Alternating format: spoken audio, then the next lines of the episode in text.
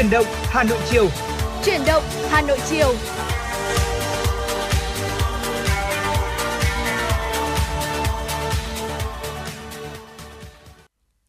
Xin kính chào quý vị và các bạn. Rất vui được gặp lại quý vị và các bạn trong chương trình Truyền động Hà Nội chiều được phát sóng trên tần số FM 96 MHz của Đài Phát thanh Truyền hình Hà Nội và chương trình của chúng tôi cũng đã được phát trực tuyến trên trang web hanoionline.vn. Quý vị và các bạn thân mến, chương trình của chúng tôi cũng đang được phát trực tiếp với chủ đề về tin tức và âm nhạc. Hãy giữ sóng và tương tác với chúng tôi thông qua line nóng của chương trình 024 3773 6688. Quý vị thân mến, Bảo Trâm xin được nhắc lại một lần nữa kênh tương tác của chúng tôi – hotline 024 3773 6688. Bên cạnh đó thì quý vị cũng có thể tương tác với chúng tôi thông qua trang web của chương thông qua trang fanpage của chương trình FM96 Thời sự Hà Nội. Quý vị các bạn có vấn đề quan tâm cần chia sẻ hoặc có mong muốn được tặng bạn bè người thân một tác phẩm âm nhạc yêu thích, một lời nhắn yêu thương, hãy tương tác với chúng tôi quý vị nhé. Qua hotline nóng của chương trình 024 3773 6688 và quý vị thân mến, chương trình của chúng tôi được phát sóng trên tần số FM 96 MHz của Đài Phát thanh Truyền hình Hà Nội và cũng được phát trực tuyến trên trang web hanoionline.vn. Quý vị nếu bỏ lỡ khung giờ phát sóng nào cũng có thể nghe lại trên trang web hanoionline.vn. Và thưa quý vị, để có thể mở đầu cho 120 phút được đồng hành cùng với quý vị trong chuyển động Hà Nội chiều, hãy cùng chúng tôi đến với giai điệu âm nhạc đầu tiên chúng tôi lựa chọn phát tặng cho quý vị. Ca khúc có tựa đề Em ơi Hà Nội phố, một sáng tác của nhạc sĩ Phú Quang qua phần thể hiện của giọng ca Mỹ Linh. Xin mời quý vị cùng lắng nghe.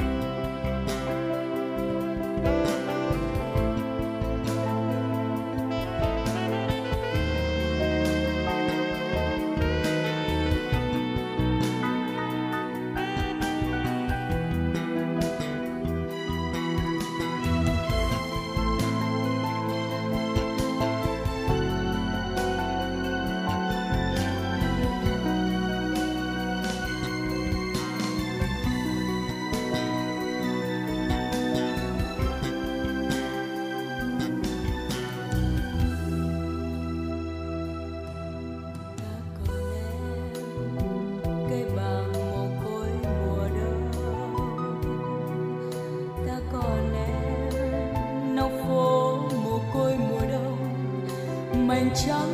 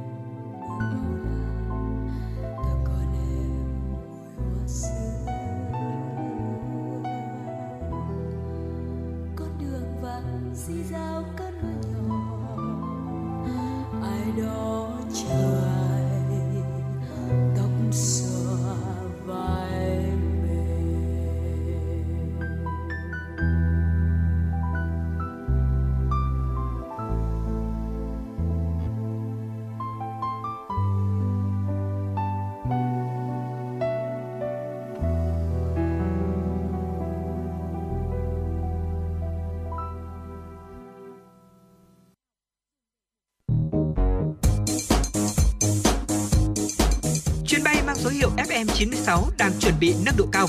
Quý khách hãy thắt dây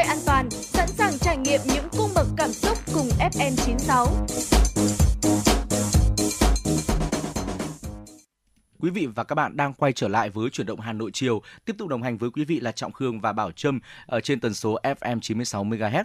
Thưa quý vị, vừa rồi thì quý vị đã cùng chúng tôi đến với giọng ca rất ngọt ngào của nữ ca sĩ Mỹ Linh với ca khúc Em ơi Hà Nội phố, một sáng tác của nhạc sĩ Phú Quang. Còn ngay bây giờ, xin mời quý vị hãy cố định tần số 96 MHz lắng nghe một số thông tin thời sự đáng chú ý sau đây. Thưa quý vị, Ban Đô thị Hội đồng Nhân dân thành phố Hà Nội đã khảo sát công tác thực hiện di rời các cơ sở sản xuất công nghiệp gây ô nhiễm môi trường và không phù hợp với quy hoạch trên địa bàn quận đống Đa. Theo báo cáo của Ủy ban Nhân dân quận đống Đa, trên địa bàn quận có tổng số 14 cơ sở nằm trong danh mục các cơ sở sản xuất công nghiệp gây ô nhiễm môi trường và không phù hợp với quy hoạch. Đến hết tháng 12 năm 2022, có 7 cơ sở đã ngừng hoạt động sản xuất, một cơ sở nằm trong danh mục nhà đất phải di rời theo quy hoạch trên địa bàn thành phố Hà Nội, đợt 1 theo nghị quyết số 17 của Hội đồng Nhân dân thành phố. Còn lại 6 cơ sở đang thực hiện di rời. Tại buổi khảo sát, Ban đô thị Hội đồng Nhân dân thành phố đề nghị quận Đống Đa báo cáo làm rõ về cơ chế quản lý với các cơ sở vẫn đang hoạt động để đảm bảo không gây ô nhiễm môi trường, công tác tuyên truyền thực hiện di rời, việc thực hiện di rời các cơ sở sản xuất nằm trong diện quy hoạch trường học. Thay mặt đoàn khảo sát, trưởng ban đô thị Hội đồng Nhân dân thành phố Đàm Văn Huân ghi nhận những kết quả mà quận Đống Đa đạt được trong việc thực hiện di rời các cơ sở sản xuất công nghiệp gây ô nhiễm môi trường và không phù hợp với quy hoạch trên địa bàn của quận. Chi cục chăn nuôi và thú y Hà Nội đã tổ chức hội nghị đánh giá kết quả phối hợp trong công tác chăn nuôi, thú y giữa Chi cục chăn nuôi và thú y Hà Nội với Chi cục chăn nuôi và thú y các tỉnh thành phố. Tại hội nghị, tri cục trưởng tri cục chăn nuôi và thú y Hà Nội Nguyễn Đình Đảng cho biết, hiện dân số của thủ đô có khoảng gần 10 triệu người, có địa giới hành chính ờ, có địa giới hành chính giáp với 8 tỉnh, nhiều tuyến giao thông quan trọng chạy qua. Tại hội nghị, các đại biểu cho rằng thời gian qua, việc trao đổi thông tin về số liệu kiểm dịch động vật, sản phẩm động vật xuất nhập với các tỉnh, thành phố được thực hiện thường xuyên. Tuy nhiên, trong công tác quản lý cấp giấy chứng nhận kiểm dịch động vật, sản phẩm động vật vận chuyển từ các tỉnh, thành phố Hà Nội còn một số trường hợp sai sót. Việc triển khai xây dựng vùng, cơ sở an toàn dịch bệnh động vật của các tỉnh, thành phố còn chậm. Phát biểu tại hội nghị, Phó Giám đốc Sở Nông nghiệp và Phát triển Nông thôn Tạ Văn Tường nhấn mạnh, với những kết quả đạt được, Hà Nội cần tiếp tục đẩy mạnh tuyên truyền nâng cao nhận thức cộng đồng về phòng chống dịch bệnh, an toàn thực phẩm, nâng cao năng lực cho hệ thống thú y cơ sở về công tác quản lý nhà nước, tăng cường kiểm tra, giám sát xử lý nghiêm vi phạm trong phòng chống dịch bệnh động vật, kiểm dịch, kiểm soát giết mổ, Chi cục chăn nuôi và thú y Hà Nội cùng Chi cục chăn nuôi và thú y các tỉnh, thành phố tiếp tục chia sẻ kinh nghiệm, trao đổi, kịp thời nắm bắt thông tin trong kiểm soát dịch bệnh, sản phẩm động vật đã qua giết mổ lưu thông vào Hà Nội và từ Hà Nội đi các tỉnh, thành phố khác. Cục Cảnh sát Giao thông Bộ Công an đã thông tin về việc Thủy đoàn một Cục Cảnh sát Giao thông vừa bắt giữ tàu hút cát trái phép trên sông Hồng, đoạn giáp danh xã Cao Đại, huyện Vĩnh Tường, tỉnh Vĩnh Phúc và huyện Ba Vì, Hà Nội. Theo đó, 1 giờ 15 phút cùng ngày, tổ công tác của Thủy đoàn 1 đang làm nhiệm vụ thì phát hiện tàu có gắn số đăng kiểm VR0703-2015 có dấu hiệu khai thác cát trái phép nên kiểm tra. Quá trình kiểm tra, lực lượng chức năng phát hiện tàu trên đang sử dụng hệ thống lút cát vào hai khoang của tàu, đồng thời hút cát sang tàu mang số hiệu là HI0607. Thời điểm kiểm tra trên tàu VR07032015 có 5 người, trong đó ông Lê Tiến Việt làm đại diện thương viện. Còn trên tàu HI0607 có 2 người, ông Lê Văn Hạnh là chủ phương tiện và là người vận hành tàu. Chủ hai tàu nói trên không xuất trình được giấy chứng nhận nguồn gốc của 500 m vuông cát đang chở trên tàu. Riêng tàu mang số hiệu là VR07032015 không xuất trình được giấy tờ liên quan đến phương tiện và chứng chỉ chuyên môn. Còn chủ tàu HI0607 xuất trình được giấy chứng nhận đăng kiểm, giấy chứng nhận chuyên môn, máy trưởng và chứng chỉ chuyên môn về máy thủy nội địa. Khai nhận với cơ quan công an, hai chủ tàu cho biết có hẹn trước để mua cát của nhau trên sông Hồng, nhưng không có hợp đồng mua bán, không có hóa đơn chứng từ pháp.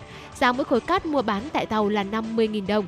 Hiện lực lượng thuộc Thủy đoàn 1 đã lập biên bản sự việc và yêu cầu các tàu trên neo đậu an toàn, hợp tác với cơ quan chức năng để điều tra làm rõ. Quý vị và các bạn thân mến, đó là một số những thông tin thời sự đáng chú ý chúng tôi cập nhật gửi đến cho quý vị. Sẽ vẫn còn những thông tin khác nữa ở phần sau của chương trình. Còn bây giờ trong phần thời lượng tiếp theo thì chúng tôi muốn mời quý vị cùng đến với thông điệp cuộc sống. Và thưa quý vị, trong thông điệp cuộc sống ngày hôm nay, chúng tôi muốn chia sẻ đến với quý vị một câu hỏi liên quan đến lòng tốt. Giới hạn của lòng tốt là gì ạ? Quý vị thân mến, có một tác gia từng nói, tới một độ tuổi nhất định, chúng ta sẽ quay về sống với chính mình – khi còn trẻ thì chúng ta có xu hướng mưu cầu những thứ ngoại tại. Uh, chúng ta để ý tới cảm nhận của người khác và nhiều khi tự khiến mình tổn thương. Nhưng sau cùng lại chỉ nhận được sự lạnh lùng và phàn nàn. Bước vào tuổi trung niên chúng ta dần dần nhận ra được rằng người duy nhất mà chúng ta cần làm cho hài lòng chính là bản thân mình đấy ạ. Cho đi cũng cần có cái độ nhiệt tình thì cũng cần có giới hạn. Có vậy mới nhận được sự tôn trọng và thật lòng cuộc sống cũng trở nên tự tại và dễ thở hơn. Bước vào tuổi trung niên, học cách sống ích kỷ một chút, có cầm chắc được mái chèo, bạn mới vững được con thuyền độ người khác qua sông. Cùng lắng nghe những điều sau đây và suy ngẫm với chúng tôi quý vị nhé. Thưa quý vị, đầu tiên đó là đừng quá tốt với người khác. Trên mạng có một câu hỏi như này, bước vào tuổi trung niên, bạn ngộ ra được điều gì sâu sắc nhất? Có người đáp rằng, trà pha đừng quá đặc, cơm ăn đừng quá no, cũng đừng quá tốt với người khác càng trải nghiệm nhiều, càng hiểu ra được. Chân thành chưa chắc đã đổi lại được chân thành, sự tử tế của bạn đôi khi đổi lại là được nước lớn tới. Một cư dân mạng tên là Cao chia sẻ câu chuyện của mình như sau. Cao rất thân bần hàn, nhờ nỗ lực của mình, anh thi đỗ được vào một trường đại học khá tốt ở thành phố. 10 năm sau khi tốt nghiệp, anh cuối cùng cũng có cho mình một ngôi nhà và sự nghiệp ổn định ở thành phố. Nhưng kể từ sau đó, cuộc sống của anh bỗng trở nên rất lộn xộn. Người thân bạn bè nghe nói rằng anh ở thành phố có cuộc sống khá tốt nên lần lượt nhờ vả anh giúp việc nọ, việc kia. Người thì nhờ anh dạy học cho con của họ, người thì nhờ anh tìm một công việc hộ, người thì nhờ đến xếp số hộ trong bệnh viện. Ban đầu anh Cao cũng không nỡ từ chối, ai nhờ gì cũng nhiệt tình giúp đỡ. Sau này có con rồi, bố mẹ già chỉ có thể nằm ở một chỗ, anh cũng không còn đủ sức để giúp đỡ người khác như xưa. Vậy mà không ngờ được những người từng được anh giúp đỡ lại sau lưng và nói anh rằng kiêu ngạo lên thành phố rồi lại ra về. Anh Cao rất bất ngờ ngẫm lại mình bao nhiêu năm hào phóng như vậy, kiệt quệ về thể xác và tinh thần, nhưng cũng không có được một lời tốt đẹp. Có người từng nói tâm lý con người khi nhận được điều gì đó, họ không những không xem trọng mà còn cho rằng đó là điều hiển nhiên, thay vì biết ơn lại dễ sinh lòng oán hận. Bạn luôn thỏa hiệp, người khác sẽ coi bạn là con dối. Luôn cứ bỏ ra, người khác sẽ cho đó là điều hiển nhiên. Khi còn trẻ, chúng ta tràn đầy năng lượng, giúp đỡ được một ai đó, đó là chính nghĩa. Nhưng khi bước vào độ tuổi có gia đình, cuộc sống có nhiều trách nhiệm hơn. Nếu bạn vẫn luôn quá tốt, người mệt mỏi là bạn đấy. Người không nhận lại được sự biết ơn cũng có thể là bạn. Con người ta sống ở đời, hãy đặt chính bản thân mình lên trước tiên. Nếu khả năng của bản thân cho phép, có thể giúp đỡ người khác. Giúp được, nó là cái tình. Nhưng nếu không giúp được, thì đó là chuyện hiển nhiên, dứt khoát từ chối. Đừng cố gắng khiến người khác vui lòng mà quên mất làm hài lòng chính bản thân mình. Điều thứ hai là lạnh lùng một chút, không cần nhiệt tình với tất cả mọi người. Một tác gia từng nói, suy nghĩ đáng sợ nhất của một người chính là cố gắng làm hài lòng tất cả mọi người. Điều này không thực tế và cũng không cần thiết. Quá nhiệt tình sẽ chỉ làm tăng khả năng bạn không được coi trọng mà thôi. Có lẽ chúng ta đều từng nghĩ tới việc làm hài lòng người khác để đổi lại sự công nhận, sự coi trọng. Cho rằng bỏ ra thì sẽ được hồi đáp. Nhưng tới một khoảnh khắc nào đó, chúng ta chợt nhận ra rằng lòng tốt của mình đã đặt sai chỗ. Còn người ta khi đã có gia đình, khi bước vào tuổi trung niên, sự tự giác lớn nhất chính là đừng quá nhiệt tình với tất cả mọi người. Học cách đưa ra lựa chọn, học cách chọn bạn mà chơi, chọn người mà đối đãi. Đó có lẽ mới là xã giao quan đúng đắn nhất. Bước vào độ tuổi trung niên, bạn không cần phải mời quá nhiều người bước vào thế giới của mình.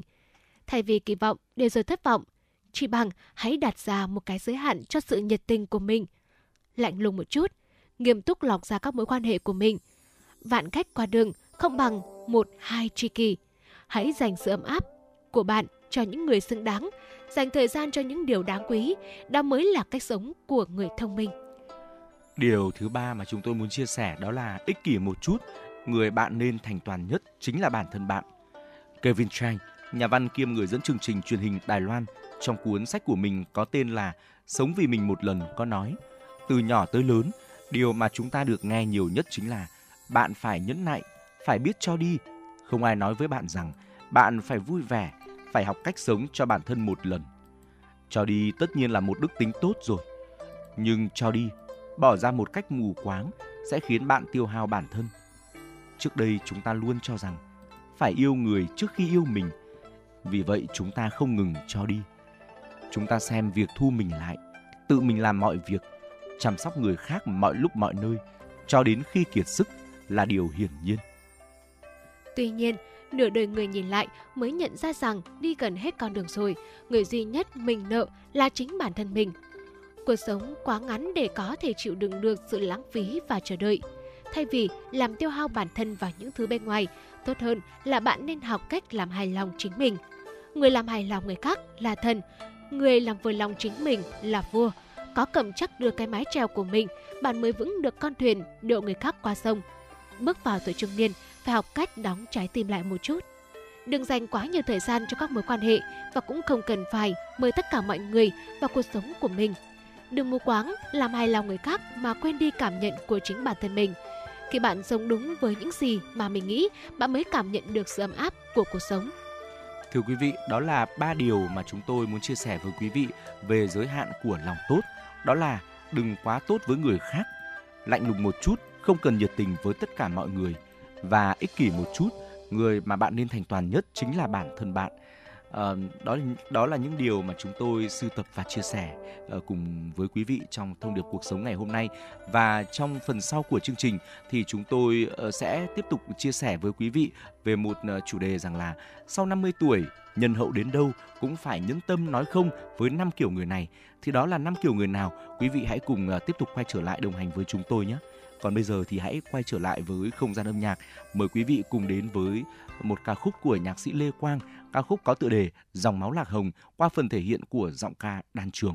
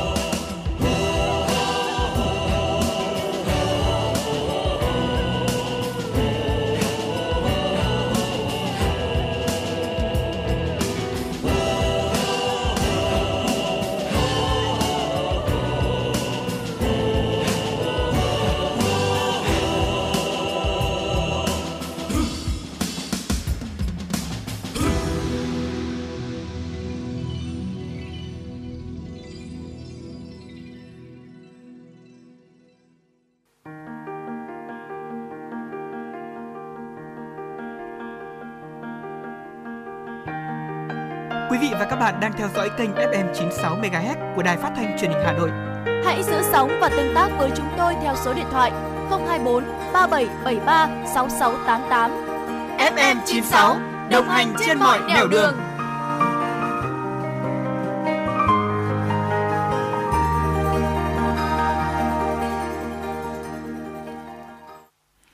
Quý vị và các bạn vừa cùng chúng tôi lắng nghe ca khúc Dòng máu lạc hồng, một sáng tác của nhạc sĩ Lê Quang qua phần thể hiện của giọng ca đan trường. Còn ngay bây giờ, hãy tiếp tục đồng hành với Trọng Khương và Bảo Trâm đến với những thông tin thời sự đáng chú ý sau đây. Thưa quý vị, sáng nay tại Trung tâm Triển lãm Quốc tế Hà Nội IC 91 Trần Hưng Đạo, quận Hàn Kiếm, Hà Nội, triển lãm quốc tế chuyên ngành y dược Việt Nam lần thứ 30 Việt Nam Medifra 2023 đã khai mạc. Triển lãm do công ty cổ phần xuất nhập khẩu y tế Việt Nam, công ty cổ phần hội trợ triển lãm Việt Nam Vietfair tổ chức. Với quy mô 9.000 m2, triển lãm năm nay quy tụ hơn 500 gian hàng của 350 đơn vị tham dự là các tổ chức doanh nghiệp Việt Nam và quốc tế đến từ 30 quốc gia và vùng lãnh thổ như Ấn Độ, Ba Lan, Bangladesh, Bỉ, Đức, Séc, Đài Loan, Hàn Quốc. Đặc biệt, một số sản phẩm công nghệ tiên tiến trong ngành y sẽ được giới thiệu những bước tiến mới trong y học tái sinh, các sản phẩm phục vụ phòng chống dịch COVID-19 đã được Bộ Y tế cấp phép. Trong khuôn khổ triển lãm sẽ có các hội thảo về chính sách mới trong lĩnh vực quản lý trang thiết bị y tế, bước tiến mới trong y học tái sinh, liệu pháp tế bào gốc kết hợp với Exosam trong điều trị bệnh lý miễn dịch, tiểu đường, tim mạch và thần kinh, các bệnh lý về đường tiêu hóa, chuẩn đoán và phòng ngừa. Các chương trình giao thương giới thiệu sản phẩm tuyên truyền phổ biến kiến thức chăm sóc sức khỏe cộng đồng, phòng chống dịch bệnh, tư vấn sức khỏe dinh dưỡng, trải nghiệm các thiết bị y tế, thiết bị chăm sóc sức khỏe, giám sát sức khỏe, chăm sóc sắc đẹp. Triển lãm diễn ra từ ngày 10 đến ngày 13 tháng 5 tại Cung văn hóa hữu nghị số 91 Trần Hưng Đạo, Hà Nội. Thưa quý vị, theo Bảo hiểm xã hội thành phố Hà Nội, tính đến hết tháng 4 năm 2023, toàn thành phố có gần 7,7 triệu người tham gia bảo hiểm y tế, tăng gần 238.000 người so với cùng kỳ năm 2022, đạt tỷ lệ bao phủ 93% dân số. Tỷ lệ thuận với số người tham gia tăng là số lượng người có nhu cầu khám chữa bệnh bảo hiểm y tế tăng. Cùng với đó, Hà Nội là nơi tập trung hệ thống cơ sở khám chữa bệnh bảo hiểm xã hội dày đặc và hiện đại. Hiện tại, Bảo hiểm xã hội thành phố Hà Nội ký hợp đồng khám chữa bệnh bảo hiểm y tế với 187 cơ sở y tế với 611 cơ sở liên thông dữ liệu khám chữa bệnh bảo hiểm y tế, trong đó 25 cơ sở tuyến trung ương. Thế nên, Hà Nội có số lượng bệnh nhân bảo hiểm y tế từ các tỉnh, thành phố khác đến khá đông, nhất là những bệnh nhân mắc bệnh nặng cần chuyển tuyến điều trị dẫn đến chi phí khám chữa bảo hiểm y tế tăng. Cụ thể, 4 tháng đầu năm 2023, hệ thống cơ sở y tế có hợp đồng khám chữa bệnh bảo hiểm y tế với Bảo hiểm xã hội thành phố Hà Nội tiến hành khám chữa bệnh cho gần 3.800 cho gần 3,877 triệu lượt bệnh nhân, ngoại trú gần 3,283 triệu lượt, nội trú gần 594.000 lượt. Tổng chi phí khám chữa bệnh bảo hiểm y tế trong thời gian này là hơn 6.731 tỷ đồng. Trong đó khám chữa bệnh bảo hiểm y tế đa tuyến ngoại tỉnh có gần 570.000 lượt người với chi phí là hơn 3.383 tỷ đồng, bằng 50,3%, bằng 50,3% tổng chi bảo hiểm y tế của thành phố. So với cùng kỳ năm 2022, số lượt khám chữa bệnh bảo hiểm y tế tăng 40,2%, chi phí tăng 40,2%, tương ứng với số tiền tăng gần 1.929 tỷ đồng. Riêng bệnh nhân ngoại tỉnh có số lượt tăng 68,6%, chi phí tăng 51,3%, tương ứng với số tiền tăng gần 1.148 tỷ đồng. Thưa quý vị, xin được chuyển sang những thông tin về thể thao đáng chú ý. Hôm nay, đoàn thể thao Việt Nam tiếp tục tham gia tranh tài các môn điền kinh, bơi, khun khmer, ủ su. Trong đó những gương mặt được kỳ vọng giành huy chương vàng bao gồm Lê Tú Trinh, điền kinh, Bùi Thị Thu Thảo, nhảy ra, Trần Hưng Nguyên, Phạm Thanh Thảo, bơi. Bên cạnh đó còn có Huỳnh Hà Hữu Tiến, Huỳnh Hà Hữu Hiếu 45 kg, khun khmer. Trong ngày thi đấu hôm nay, điền kinh có các nội dung hấp dẫn như là 100m rào nữ, 800m nữ, 800m nam, 3000m vượt chướng ngại vật nam và tiếp sức 4 x 100m nữ.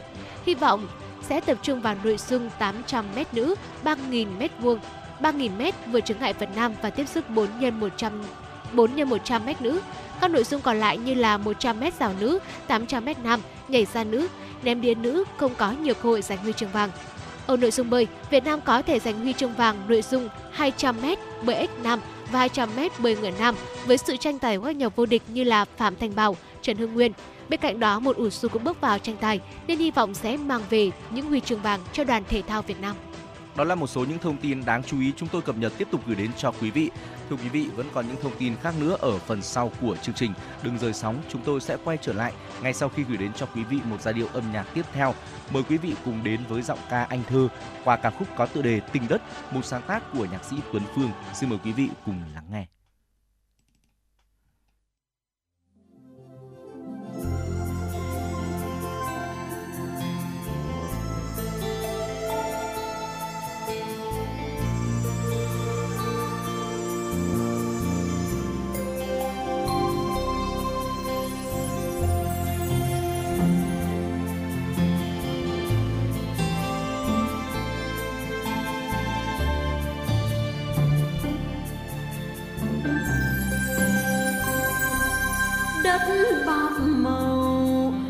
vai áo em bạc thêm.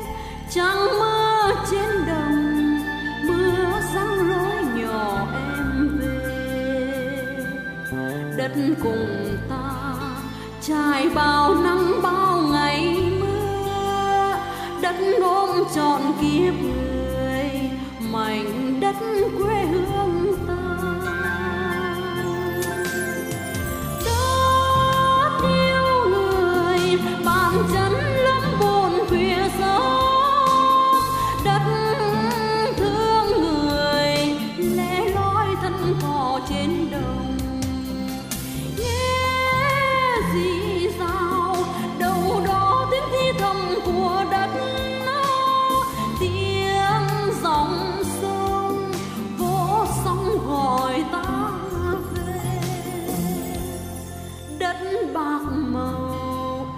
mà vai áo em bạc thêm, nắng nghiêng trên đồng, xa xa lối nhỏ ai về.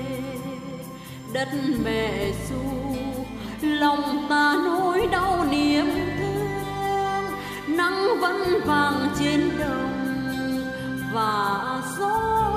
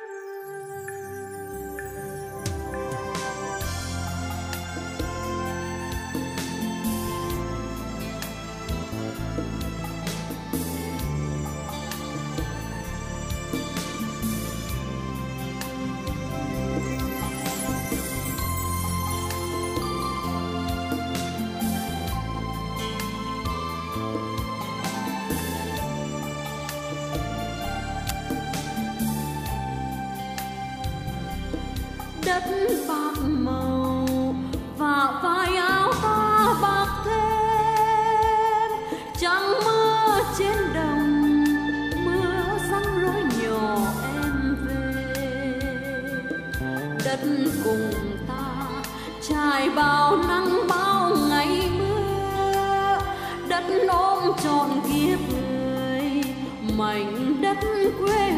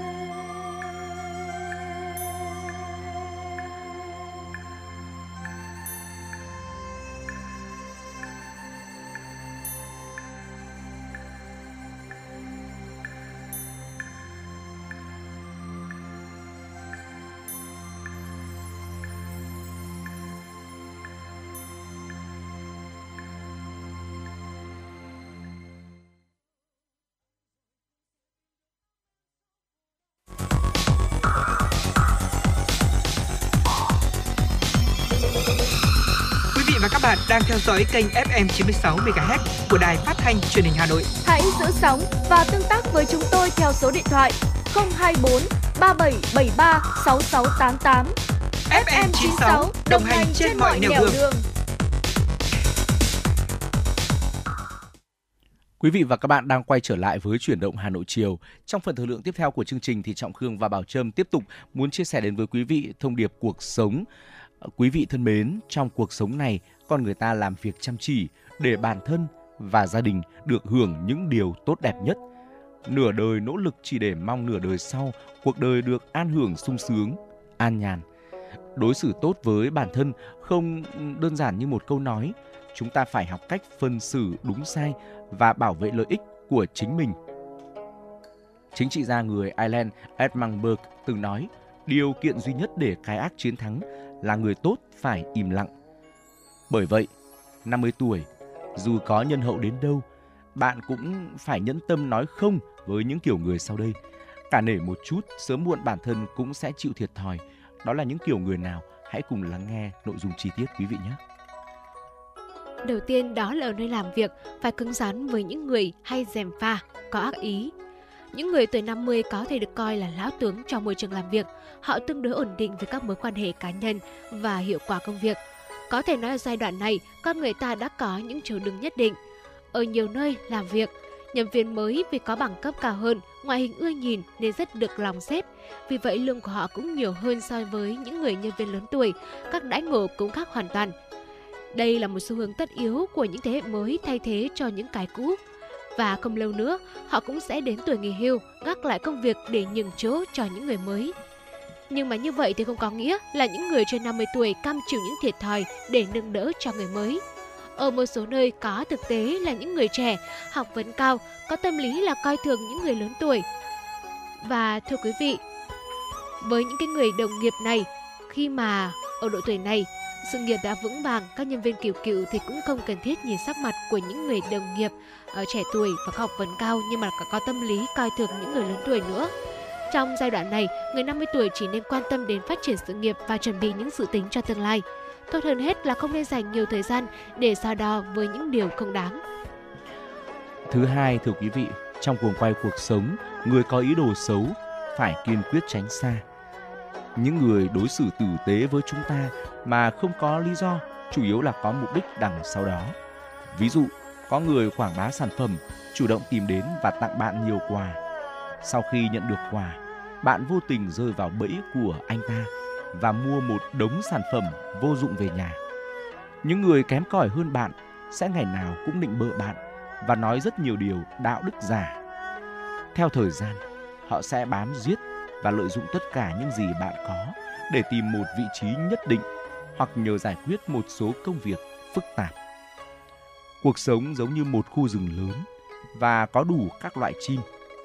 Đối với những người 50 tuổi, hãy mở rộng tầm mắt, dùng trí tuệ để phân biệt người khác, tránh xa kẻ tiểu nhân. Chỉ có vậy thì bản thân mới tránh được những tai ương không đáng có quý vị nhé. Thưa quý vị, và trong gia đình, ba mẹ cũng hãy học cách buông bỏ con cái. Hiện nay ở Trung Quốc có một thực trạng phổ biến, đó là người trưởng thành nhưng mà vẫn được nuôi dưỡng bởi cha mẹ của họ. Dẫu biết rằng cha mẹ thì thương con vô điều kiện và mong muốn rằng mang đến cho con của mình những điều tốt đẹp nhất. Tuy nhiên tất cả phải chấp nhận một thực tế rằng cuộc đời không thể suôn sẻ mãi và cha mẹ cũng không thể bao bọc con cái của mình cả đời. Khi đã bước qua cái tuổi 50, phần lớn con cái của những người này bắt đầu trưởng thành. Do đó, họ phải học cách tàn nhẫn. Cha mẹ mà muốn tốt cho con của mình thì phải để con rời khỏi vòng tay của mình. Khuyến khích con cái bước vào xã hội và tự kiếm sống.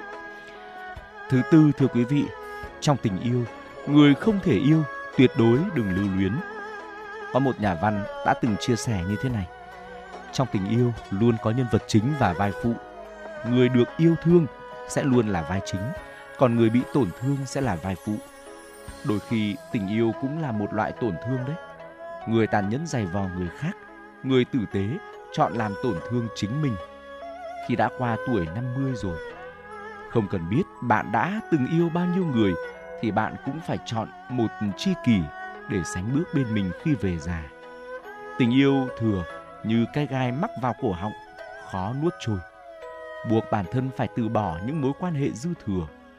Tuy lúc đó rất đau khổ, nhưng sau này sẽ nhận ra đó là một quyết định đúng đắn.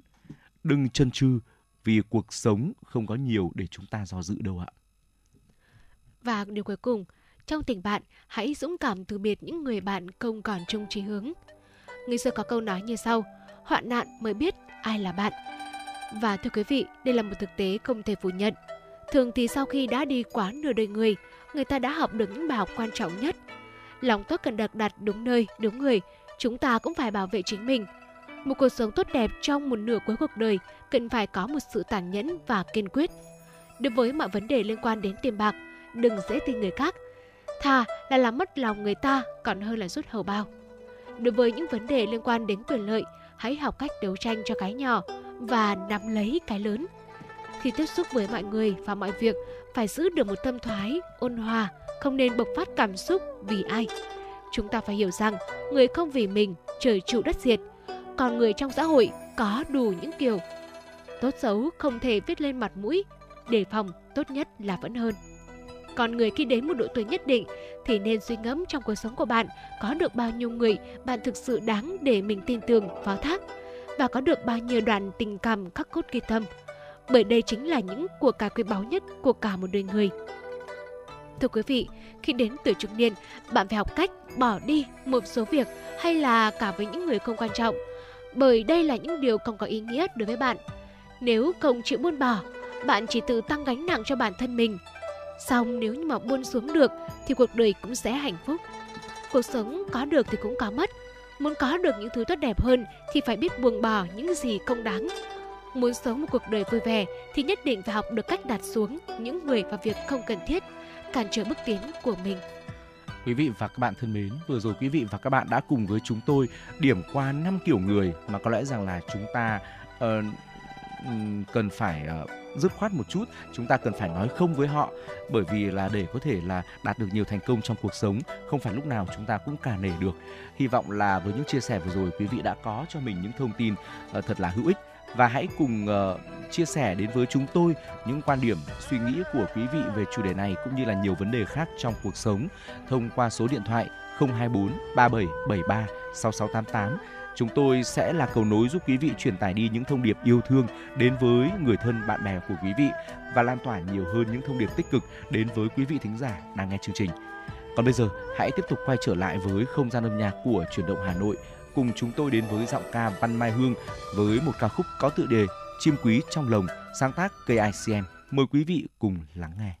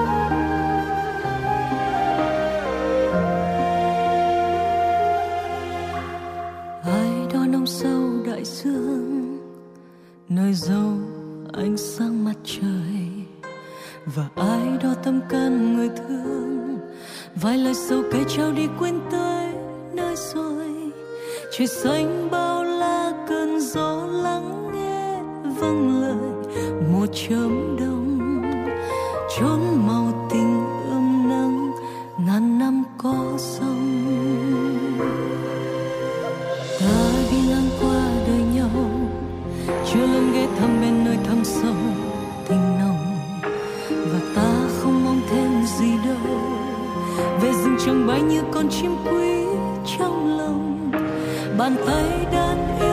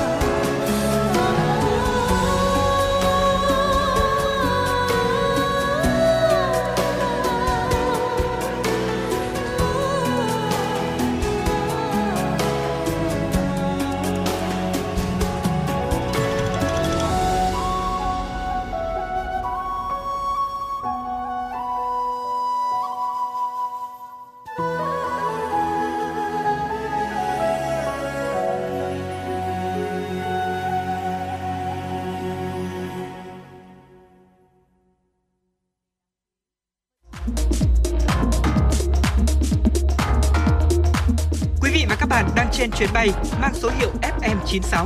Hãy thư giãn, chúng tôi sẽ cùng bạn trên mọi cung đường.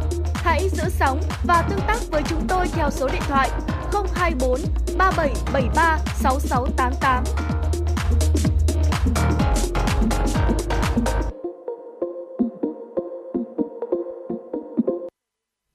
Quý vị và các bạn đang quay trở lại với chuyển động Hà Nội chiều và đồng hành với Trọng Khương Bảo Trâm. Ngay bây giờ thì chúng tôi xin được gửi đến cho quý vị những thông tin thời sự quốc tế đáng chú ý.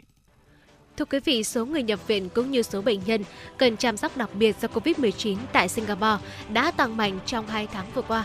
Thông tin trên được đưa ra trong bối cảnh số ca mắc Covid-19 tại Singapore gia tăng trở lại và được báo cáo ở mức khá cao.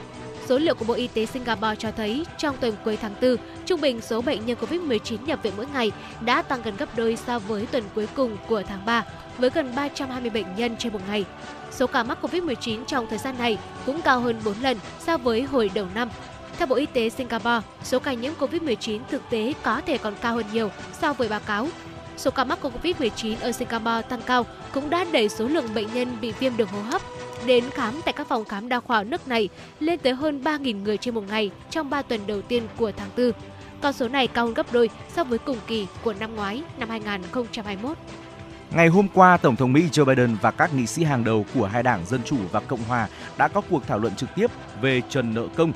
Mục đích của cuộc họp trên là nhằm phá thế bế tắc liên quan đến việc nâng giới hạn nợ công trị giá hơn 31.000 tỷ đô la Mỹ. Cuộc họp đã không đạt được bước đột phá nào và các bên dự kiến sẽ nhóm họp lại vào cuối tuần này. Phát biểu sau cuộc gặp với lãnh đạo Quốc hội Mỹ, trong đó có Chủ tịch Hạ viện Kevin McCarthy thuộc Đảng Cộng hòa, Tổng thống Biden nhấn mạnh việc tránh cho nước Mỹ vỡ nợ là nghĩa vụ của Quốc hội Mỹ.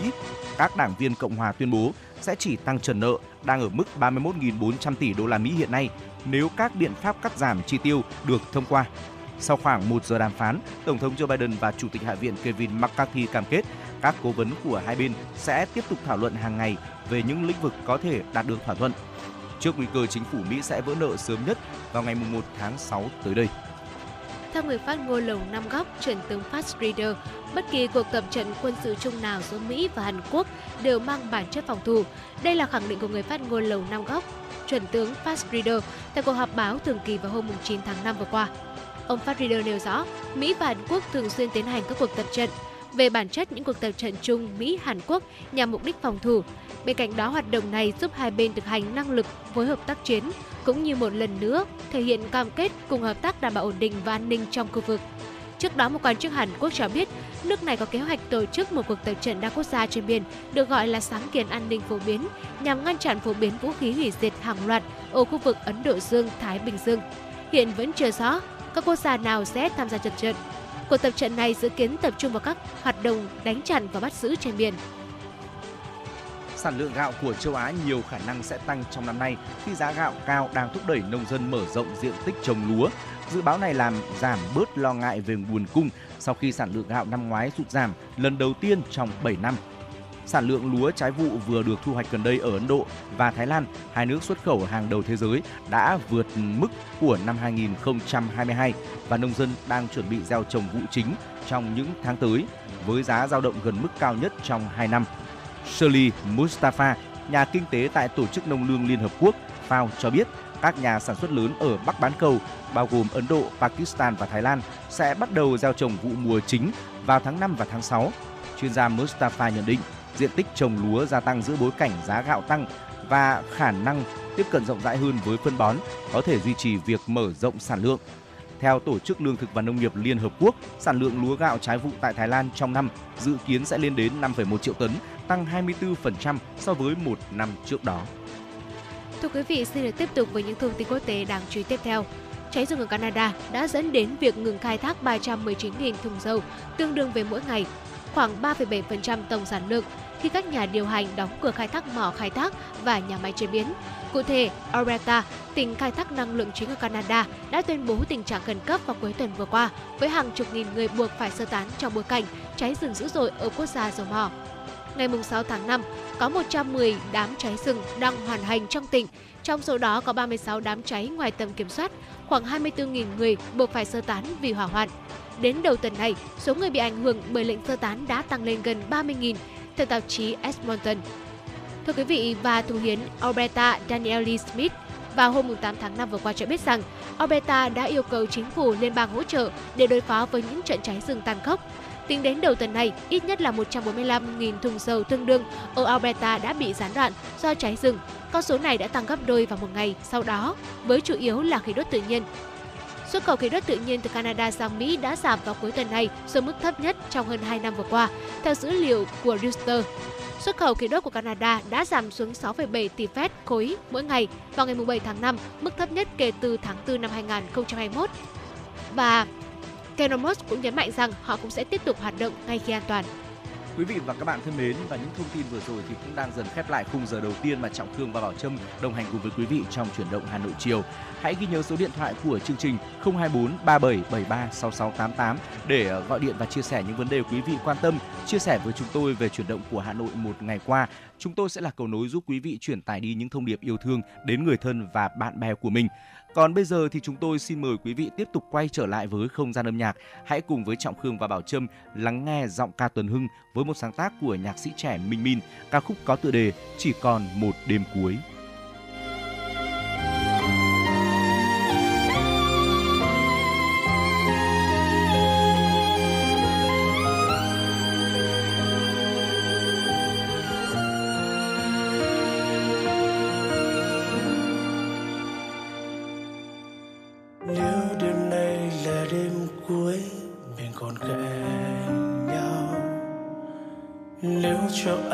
Được nói tiếp, anh vẫn nói một điều yêu em rất nhiều và thương em rất nhiều. Nếu chia tay là lúc ta phải quên hết tận sâu trong anh lại muốn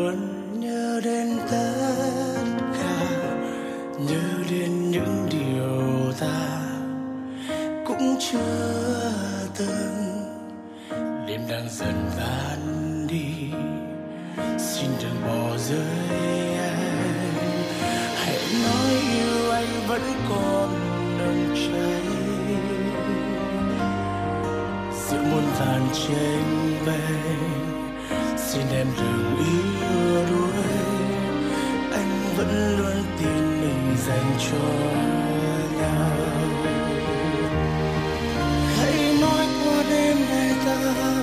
Sẽ ở gần nhau.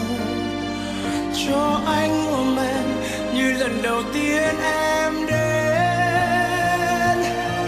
Đêm nay chia tay có chắc sẽ khiến đời ta vui.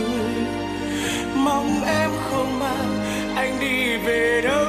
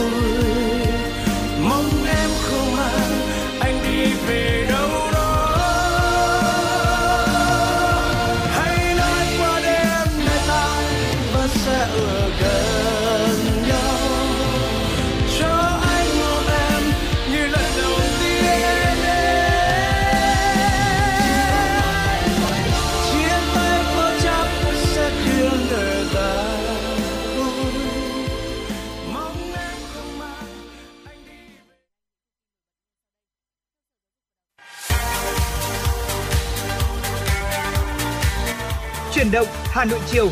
Chuyển động Hà Nội chiều.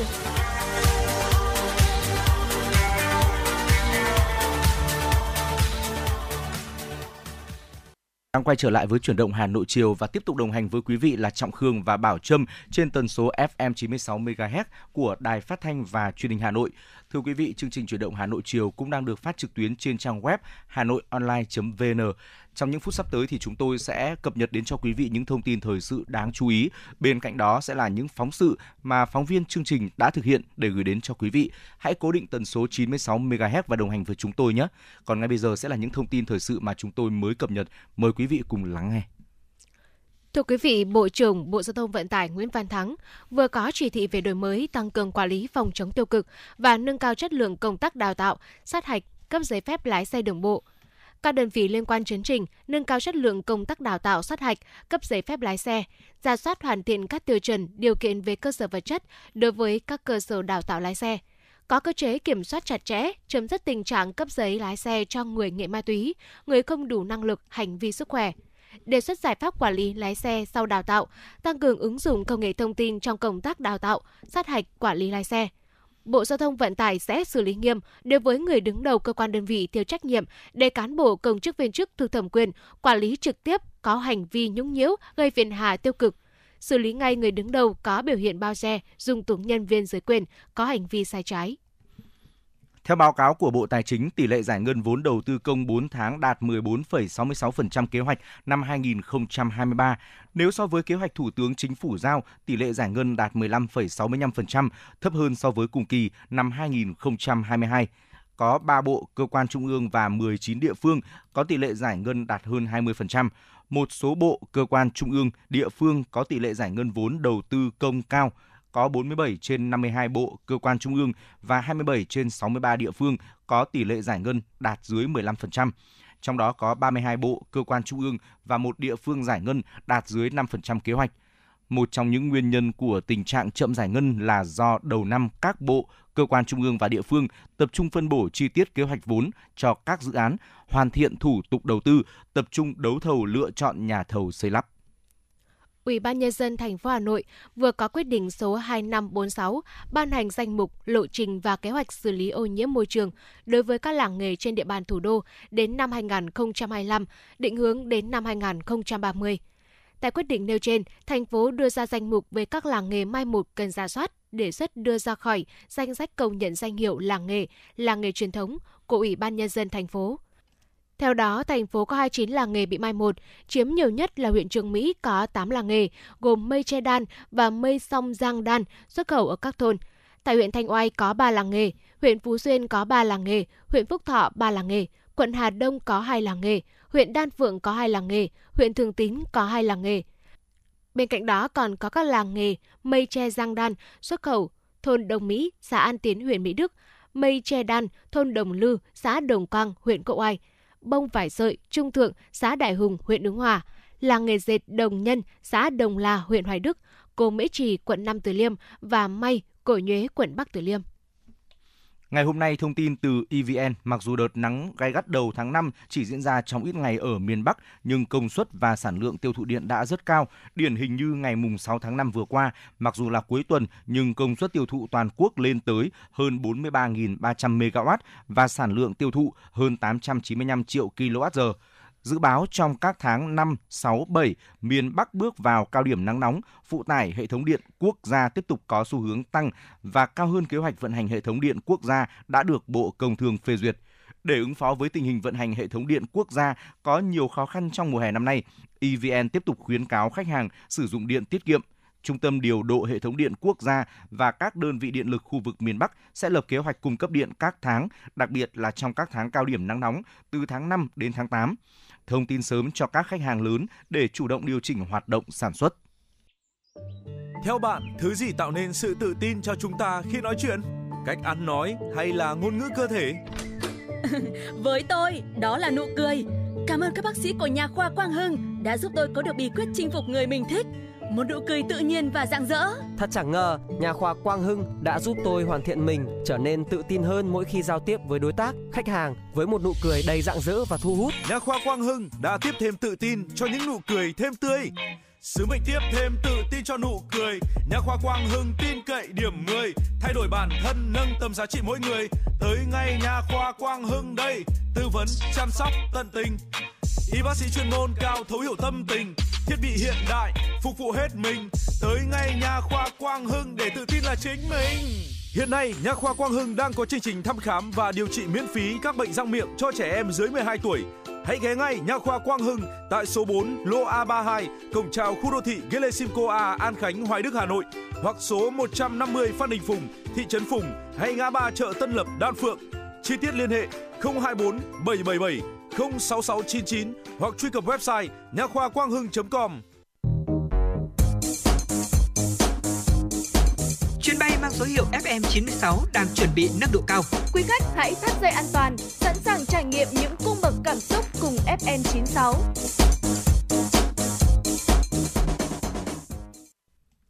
Thưa quý thính giả, rất nhiều người già hiện nay không có lương hưu, chi phí sinh hoạt của họ gần như trông chờ vào sự hỗ trợ của các con. Lương hưu được xem như sự đảm bảo về mặt tài chính cho người già khi bước vào độ tuổi nghỉ hưu. Khi không có lương hưu, người già thường thấy tủi thân vì không bằng những người bạn cùng thời có chế độ hưu trí. Theo một nghiên cứu gần đây thực hiện bởi Tổng cục Thống kê và Quỹ Dân số Liên Hợp Quốc, nguồn thu nhập chính của người cao tuổi ở Việt Nam từ 60 tuổi trở lên chủ yếu đến từ hỗ trợ của con cái, chiếm khoảng 38%. Trong khi đó, các nguồn thu nhập mà người cao tuổi có được từ lương hưu chỉ khoảng 15% và từ nguồn trợ cấp xã hội là khoảng 10%. Mời quý thính giả cùng nghe bài viết sau. Tình trạng người lao động rút bảo hiểm xã hội một lần tuy không mới nhưng gia tăng trong thời gian gần đây, đặc biệt là trong giai đoạn dịch COVID-19 bùng phát. Đáng chú ý, ở những tháng cuối năm do ảnh hưởng của lạm phát, biến động kinh tế bởi các xung đột trên thế giới, nhiều doanh nghiệp trong nước đã cạn đơn hàng buộc phải cho người lao động nghỉ việc. Trước tình thế này, việc lựa chọn rút bảo hiểm xã hội một lần với người lao động được xem như giải pháp tình thế để giải quyết cho những khó khăn, chi phí sinh hoạt trước mắt. Đây được coi là thách thức lớn trong quá trình hoàn thiện chính sách cũng như tổ chức thực hiện chính sách an sinh xã hội, vì hiện nay chúng ta mới có gần 34% người tham gia bảo hiểm xã hội. Nếu người rút bảo hiểm xã hội nhiều hơn số người đóng sẽ ảnh hưởng đến quỹ hưu trí về sau. Việt Nam là một trong 15 quốc gia trên thế giới có quy mô dân số trên dưới 100 triệu người. Tốc độ già hóa dân số nhanh và theo thống kê thì hiện nay có khoảng hơn 9 triệu người cao tuổi không có lương hưu và bất cứ một khoản trợ cấp xã hội nào. Nhưng vấn đề nằm ở chỗ, nhiều người lại chọn nhận tiền một lần ngay từ khi đi làm và đây là một vấn đề đáng lo ngại khi tốc độ già hóa dân số ngày càng nhanh. Ông Phan Xuân Thông từng làm công nhân rồi lĩnh một cục để thôi việc theo chế độ 176. Khoản tiền hơn 40 triệu nhận về khi ấy chỉ đủ để mua một bộ bàn ghế và chiếc xe đạp.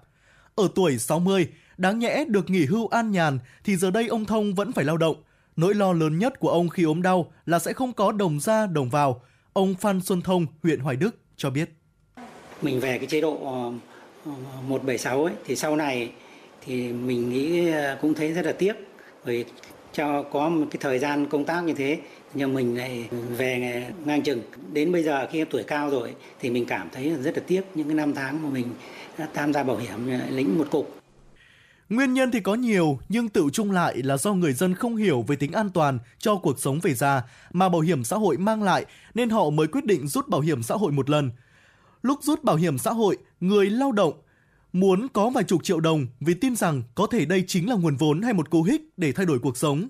Người rút bảo hiểm xã hội chỉ thấy cái trước mắt mà không thấy cái lâu dài. Ở tuổi xế chiều, hai vợ chồng ông bà Phan Xuân Thông và Vương Minh Thiết vẫn phải vất vả bươn trải thêm nhiều nghề. Không có lương hưu, cũng chẳng có trợ cấp. Lúc này hai ông bà mới thấy thấm thía cảnh mưu sinh và rất ngần ngại khi phụ thuộc vào con cái. Bà Vương Minh Thiết, huyện Hoài Đức chia sẻ. Già rồi bây giờ là tuổi 60 rồi. Tôi vẫn phải lo làm ấy. Tại vì con cháu thì phụ giúp được bố mẹ chỉ cũng được một phần thôi. Dự tính vào năm 2050, Việt Nam sẽ có hơn 29 triệu người từ 60 tuổi trở lên.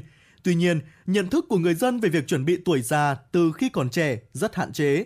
Việc thực hiện các chính sách an sinh xã hội cho người cao tuổi ở nước ta cũng vì thế còn nhiều thách thức. Ông Nguyễn Văn Ninh, huyện Hoài Đức cho biết. Tôi rút được 12 năm ạ. Đấy, lúc đấy rút cũng được khoảng 40 mấy triệu ạ. Thế thì à, tôi cũng rất là tiếc nuối là vì là cũng muốn là để mà cố đóng để sau này về tuổi già hay là mình có cái à, đồng lương hưu không phải nhờ vào con cái. Trong khi nhiều người lớn tuổi mong được đóng bảo hiểm xã hội tự nguyện để hưởng lương hưu, thì nhiều người đang ở độ tuổi lao động lại rút bảo hiểm xã hội sau một năm nghỉ việc. Việt Nam đang trong quá trình sửa đổi luật bảo hiểm xã hội nhằm tạo điều kiện cho những lao động khó khăn không bị rơi ra ngoài lưới an sinh xã hội khi hết tuổi lao động – Hiện nay rất nhiều người lo lắng, băn khoăn khi thời gian tham gia bảo hiểm xã hội lâu, tiền trượt giá hay vấn đề bảo toàn quỹ hưu trí. Nhưng thực tế, trong thời đại công nghệ số, người lao động hoàn toàn có thể nhìn thấy tiền đóng bảo hiểm xã hội của mình ngay trên ứng dụng. Không ai lấy được tiền của người lao động. Quỹ hưu trí hoàn toàn có thể cân đối được sau 35-40 năm nữa. Theo các chuyên gia, khi tiền mất giá, nhà nước sẽ bù giá. Về hưu được tăng lương đến nay là 12,5%, khi trượt giá quá mức mà người lao động nhận tiền lương danh nghĩa không đảm bảo tiền lương thực tế thì nhà nước sẽ chịu trách nhiệm hỗ trợ nâng mức lương hưu để bảo đảm sức mua đồng tiền. Khi hiện nay có nhiều người lao động đang có ý định rút bảo hiểm xã hội một lần vì khó khăn kinh tế do bị mất việc làm tạm thời, nếu chúng ta tuyên truyền đúng về những thiệt hơn khi rút bảo hiểm xã hội một lần, chắc chắn người lao động sẽ thay đổi suy nghĩ và cân nhắc có nên lựa chọn rút bảo hiểm xã hội một lần hay không. Trong cấu trúc an sinh 4 trụ cột, bảo hiểm xã hội là trụ cột thứ hai, sau trụ cột thứ nhất là việc làm và thu nhập ổn định. Do vậy, cùng với giải pháp điều tiết thị trường lao động, tạo việc làm ổn định cho người lao động, việc tuyên truyền nâng cao nhận thức cho người dân về vai trò của quỹ hưu trí rất quan trọng. Nhiều người dân đã tham khảo về việc rút bảo hiểm xã hội một lần sau khi được chuyên gia tư vấn về những mặt lợi và bất lợi khi lựa chọn rút bảo hiểm xã hội một lần, thì 100% đã không lựa chọn rút bảo hiểm xã hội một lần nữa. Điều này cho thấy vai trò của truyền thông rất lớn, nó không chỉ là trách nhiệm của một ngành mà đòi hỏi sự vào cuộc của toàn xã hội. Theo số liệu thống kê, Hiện nay số người hưởng lương hưu trợ cấp bảo hiểm xã hội hàng tháng, trợ cấp xã hội hàng tháng đối với người cao tuổi là hơn 5,1 triệu người, mới chỉ chiếm 35% so với số người sau độ tuổi nghỉ hưu. Trong đó, số người hưởng trợ cấp hưu trí xã hội, trợ cấp xã hội hàng tháng đối với người cao tuổi là hơn 1,8 triệu người. Cơ quan soạn thảo đánh giá theo quy định của pháp luật hiện hành, độ tuổi hưởng trợ cấp hưu trí xã hội khá cao, 80 tuổi. Thời gian tham gia bảo hiểm xã hội tối thiểu để được hưởng lương hưu khá dài, 20 năm, dẫn đến nhiều người không đủ điều kiện để tích lũy được thời gian đóng bảo hiểm xã hội đủ điều kiện hưởng lương hưu và cũng chưa đủ điều kiện về tuổi để được hưởng trợ cấp hưu trí xã hội. Tổ chức Lao động Quốc tế cũng dự báo nếu không có sự hỗ trợ tích cực từ ngân sách nhà nước thì đến năm 2030, Việt Nam sẽ có trên 16 triệu người cao tuổi không có lương hưu do tốc độ già hóa xảy ra nhanh hơn cả tốc độ phát triển của nền kinh tế. Theo bạn, thứ gì tạo nên sự tự tin cho chúng ta khi nói chuyện? Cách ăn nói hay là ngôn ngữ cơ thể? Với tôi, đó là nụ cười. Cảm ơn các bác sĩ của nhà khoa Quang Hưng đã giúp tôi có được bí quyết chinh phục người mình thích. Một nụ cười tự nhiên và rạng rỡ. Thật chẳng ngờ, nhà khoa Quang Hưng đã giúp tôi hoàn thiện mình, trở nên tự tin hơn mỗi khi giao tiếp với đối tác, khách hàng với một nụ cười đầy rạng rỡ và thu hút. Nhà khoa Quang Hưng đã tiếp thêm tự tin cho những nụ cười thêm tươi. Sứ mệnh tiếp thêm tự tin cho nụ cười. Nhà khoa Quang Hưng tin cậy điểm 10 Thay đổi bản thân nâng tầm giá trị mỗi người. Tới ngay nhà khoa Quang Hưng đây. Tư vấn chăm sóc tận tình. Y bác sĩ chuyên môn cao thấu hiểu tâm tình. Thiết bị hiện đại phục vụ hết mình. Tới ngay nhà khoa Quang Hưng để tự tin là chính mình. Hiện nay, nhà khoa Quang Hưng đang có chương trình thăm khám và điều trị miễn phí các bệnh răng miệng cho trẻ em dưới 12 tuổi. Hãy ghé ngay Nha khoa Quang Hưng tại số 4 lô A32, cổng chào khu đô thị Gelesimco A, An Khánh, Hoài Đức, Hà Nội hoặc số 150 Phan Đình Phùng, thị trấn Phùng hay ngã ba chợ Tân Lập, Đan Phượng. Chi tiết liên hệ 024 777 06699 hoặc truy cập website nha khoa quang hưng.com.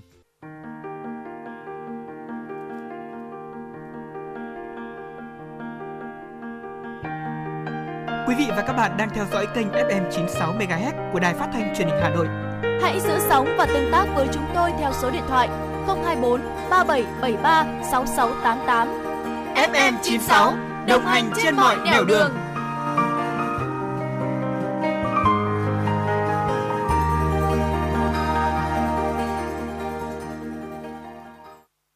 Thưa quý vị thính giả, nạn hàng giả, hàng nhái, hàng kém chất lượng là một trong những vấn đề nhức nhối của xã hội. Hệ lụy tiêu cực mà nó mang lại là không nhỏ như ảnh hưởng đến sức khỏe, tài chính của người tiêu dùng, làm suy giảm niềm tin của người tiêu dùng đến tính minh bạch của thị trường hàng hóa, làm giảm uy tín của các nhà sản xuất chân chính. Trong khi nạn hàng giả, hàng kém chất lượng trên thị trường cả nước vẫn còn hoành hành suốt nhiều năm qua, thì sự bùng nổ của hoạt động kinh doanh bán hàng trên mạng một cách vô tội vạ như hiện nay lại tiếp tục khiến tình hình càng khó kiểm soát hơn. Mời quý vị cùng đến với phóng sự có tựa đề Người tiêu dùng cần cảnh giác với hàng nhái kém chất lượng.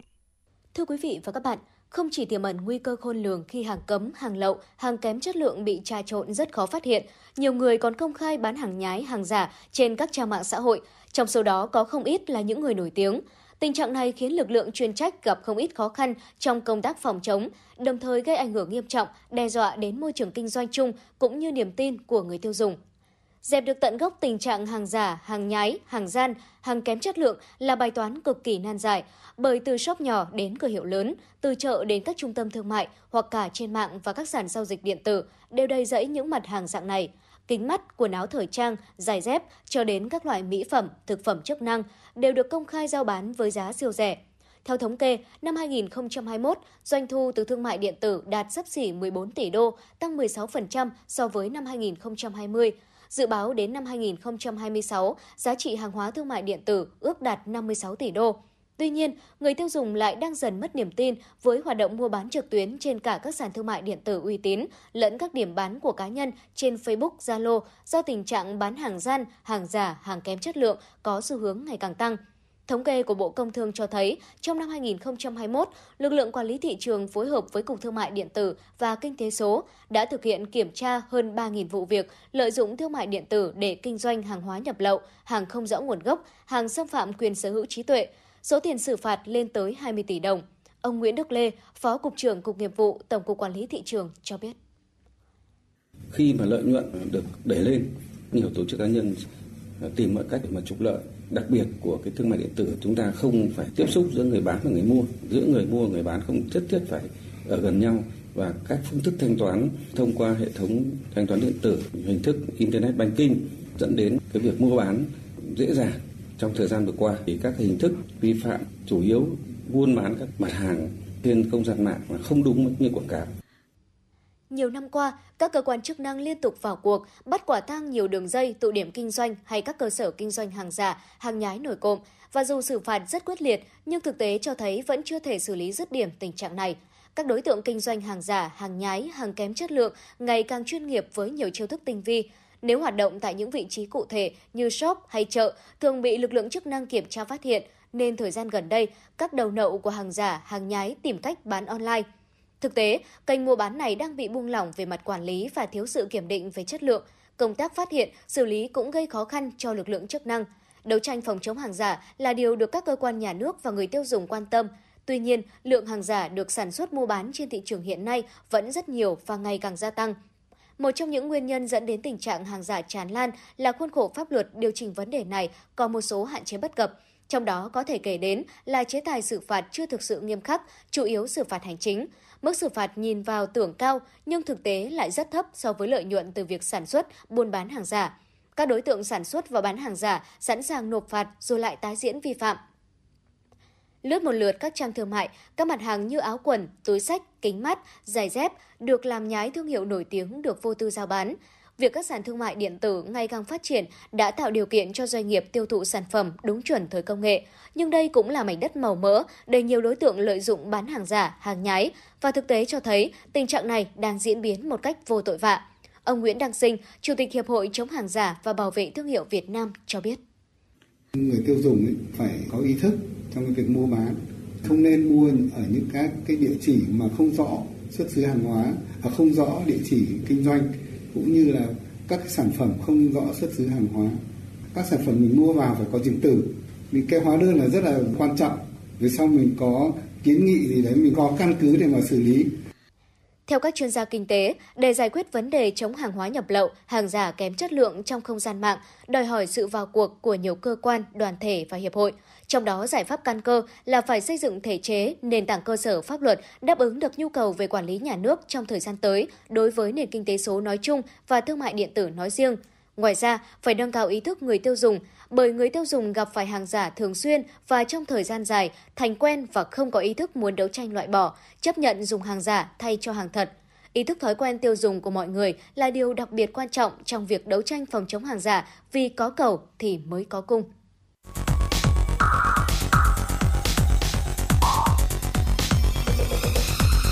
Vị và các bạn đang theo dõi kênh FM 96 MHz của đài phát thanh truyền hình Hà Nội. Hãy giữ sóng và tương tác với chúng tôi theo số điện thoại 024 3773 6688. FM 96 đồng hành trên mọi nẻo đường. đường. Thưa quý vị, cùng quay trở lại với truyền động Hà Nội chiều. Mời quý vị cùng chúng tôi tiếp tục cập nhật những điểm tin nổi bật. Thưa quý vị, Ủy ban nhân dân thành phố Hà Nội vừa ban hành kế hoạch số 136 về xây dựng 7 trường phổ thông có nhiều cấp học tiên tiến hiện đại theo chương trình số 06 của Thành ủy Hà Nội về phát triển văn hóa, nâng cao chất lượng nguồn nhân lực, xây dựng người Hà Nội thành lịch văn minh giai đoạn 2021-2025. Kế hoạch nêu rõ 6 nội dung, trong đó đáng chú ý là việc xây dựng tiêu chuẩn cơ sở vật chất, quy mô đào tạo của 7 trường phổ thông có nhiều cấp học tiên tiến, hiện đại, làm cơ sở lập báo cáo, đề xuất chủ trương đầu tư, nhiệm vụ thiết kế. Kế hoạch cũng bao gồm nội dung tổ chức việc thi tuyển phương án kiến trúc tuân thủ đúng quy định, quy định hiện hành, lập trình phê duyệt báo cáo nghiên cứu khả thi của các dự án, làm cơ sở tổ chức triển khai thực hiện dự án đầu tư, triển khai đầu tư 7 trường phổ thông có nhiều cấp học tiên tiến hiện đại và hoàn thành, bàn giao đưa vào sử dụng, đảm bảo tiến độ chất lượng quy định về quản lý đầu tư xây dựng. Để hoàn thành tốt các nội dung này, Ủy ban nhân dân thành phố giao Sở Giáo dục và Đào tạo chủ trì, phối hợp với các sở ngành và Ủy ban nhân dân các quận huyện liên quan tham mưu trình Ủy ban nhân dân thành phố phê duyệt tiêu chuẩn cơ sở vật chất, quy mô đào tạo của 7 trường phổ thông có nhiều cấp học tiên tiến hiện đại. Thưa quý vị, ngày hôm qua, thông tin từ Sở Giáo dục và Đào tạo Hà Nội cho biết các điều kiện để chuẩn bị tổ chức tuyển sinh vào các lớp đầu cấp năm học 2023-2024 đã sẵn sàng. Theo kế hoạch, công tác tuyển sinh mầm non lớp 1, lớp 6 năm học 2023-2024 tiếp tục được thực hiện theo hình thức trực tuyến qua cổng thông tin tuyển sinh của Sở Giáo dục và Đào tạo Hà Nội tại địa chỉ https 2 2 chéo ts đầu cấp hà nội gov vn Thời gian tuyển sinh bắt đầu từ ngày 1 tháng 7 năm 2023. Phụ huynh học sinh cũng có thể đến trường đăng ký tuyển sinh trực tiếp toàn thành phố đã có 99,86% học sinh cập nhật đầy đủ thông tin thành công trên hệ thống cơ sở dữ liệu ngành để phục vụ trong công tác tuyển sinh năm học 2023-2024. Từ ngày hôm nay đến 25 tháng 5, Sở Giáo dục và Đào tạo Hà Nội yêu cầu các phòng giáo dục và đào tạo hoàn thành cập nhật phân tuyến và chỉ tiêu tuyển sinh của các trường trên địa bàn vào hệ thống tuyển sinh trực tuyến, tổ chức kiểm dò, in, ký xác nhận, Ngày 18 tháng 5 tới đây, Sở Giáo dục và Đào tạo Hà Nội sẽ công bố kế hoạch tuyển sinh của các quận, huyện, thị xã. Các phòng giáo dục và đào tạo có trách nhiệm chỉ đạo các trường trên địa bàn hoàn thành cấp mã tuyển sinh cho cha hoặc mẹ hoặc người giám hộ của học sinh trước ngày 25 tháng 5, bảo mật thông tin mã tuyển sinh và mật khẩu, thông tin cá nhân của học sinh theo quy định. Gần đây, Sở Giáo dục Đào tạo Hà Nội yêu cầu các trường trung học cơ sở chấm dứt việc vận động những học sinh lớp 9 có học lực chưa tốt và cả phụ huynh của các em không đăng ký thi vào lớp 10. Đây là hiện tượng đã được phụ huynh phản ánh nhiều năm qua, với nghi ngờ nhà trường làm vậy vì chạy theo thành tích.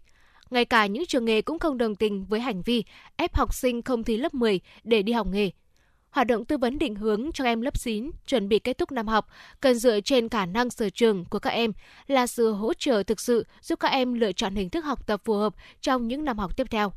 Học nghề sau khi tốt nghiệp trung học cơ sở là một hướng đi để rút ngắn thời gian học tập, có việc làm sớm hơn và cũng có thể là nền tảng để các em đi làm việc tại nước ngoài với nghề được đào tạo. Thực tế, phân luồng học sinh sau trung học cơ sở đúng cách sẽ đang dạng hóa phương thức học, luồng học, tạo điều kiện học tập suốt đời, góp phần xây dựng xã hội học tập. Để triển khai có hiệu quả, các trường cần tôn trọng quyền tự do lựa chọn của các em học sinh và gia đình. Chuyển sang một thông tin đáng chú ý tiếp theo. Thành đoàn Hội Sinh viên Việt Nam thành phố Hà Nội đã phối hợp với Đoàn Thanh niên Hội Sinh viên Trường Đại học Công nghiệp Hà Nội tổ chức hội thảo khoa học ứng dụng công nghệ Internet vạn vật IoT đây là chương trình nằm trong chuỗi hoạt động phát triển tiềm lực khoa học công nghệ và đổi mới sáng tạo, hình thành lớp công dân số. Thực hiện chương trình số 07 của Thành ủy Hà Nội khóa 17 về đẩy mạnh phát triển khoa học công nghệ và đổi mới sáng tạo trên địa bàn thành phố Hà Nội giai đoạn 2021-2025. Tại hội thảo, các đại biểu cùng với 120 sinh viên từ các trường trên địa bàn thành phố có đam mê, mong muốn tìm hiểu về IoT đã tập trung thảo luận, làm rõ hai chủ đề: khoa học công nghệ IoT, thách thức và cơ hội, tuổi trẻ thủ đô đổi mới sáng tạo, lập thân lập nghiệp, ứng dụng thực tiễn IoT. Trong khuôn khổ hội thảo, các đại biểu và sinh viên tham quan nhà máy thông minh 4.0 ngay trong khuôn viên Trường Đại học Công nghiệp Hà Nội. Quý vị thính giả thân mến, quý vị đang nghe chương trình Truyền động Hà Nội chiều được phát sóng trực tiếp trên tần số 96 MHz của Đài Phát thanh Truyền hình Hà Nội. Chương trình hôm nay được thực hiện bởi ekip chỉ đạo nội dung Nguyễn Kim Khiêm, chỉ đạo sản xuất Nguyễn Tiến Dũng, tổ chức sản xuất Lê Xuân Luyến, biên tập viên Hồng Thủy, MC Trọng Khương Bảo Trâm cùng kỹ thuật viên Quốc Hoàn phối hợp thực hiện. Và trước khi đến với những nội dung tiếp theo, mời quý vị thính giả cùng lắng nghe ca khúc Em về tinh khôi, một sáng tác của nhạc sĩ Quốc Bảo.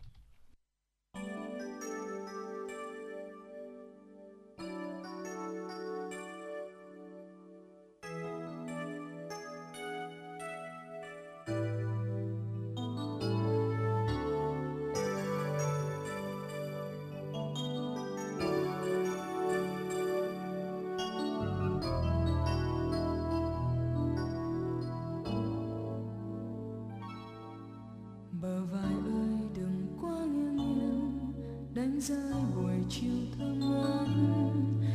Làn môi ơi đừng quá run run, lỡ tên nắng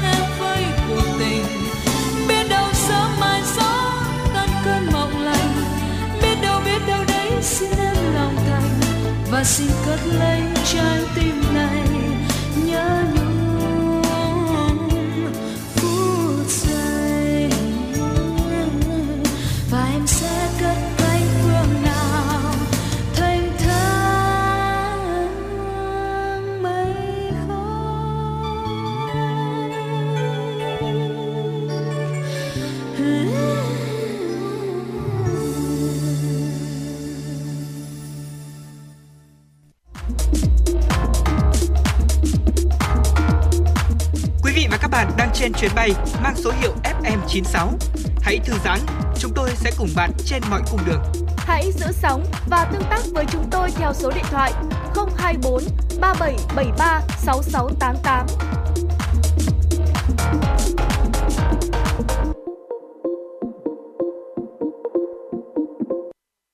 Thưa quý vị thính giả, ở nước ta hiện nay, việc thanh thiếu niên sử dụng thuốc lá điện tử ngày càng phổ biến. Gần đây, cơ quan chức năng đã phát hiện trong thành phần của thuốc lá điện tử có chứa ma túy. Ma túy thế hệ mới đã và đang nguy cơ xâm nhập môi trường học đường với nhiều chiêu thức tinh vi, gây ra những hậu quả khó lường.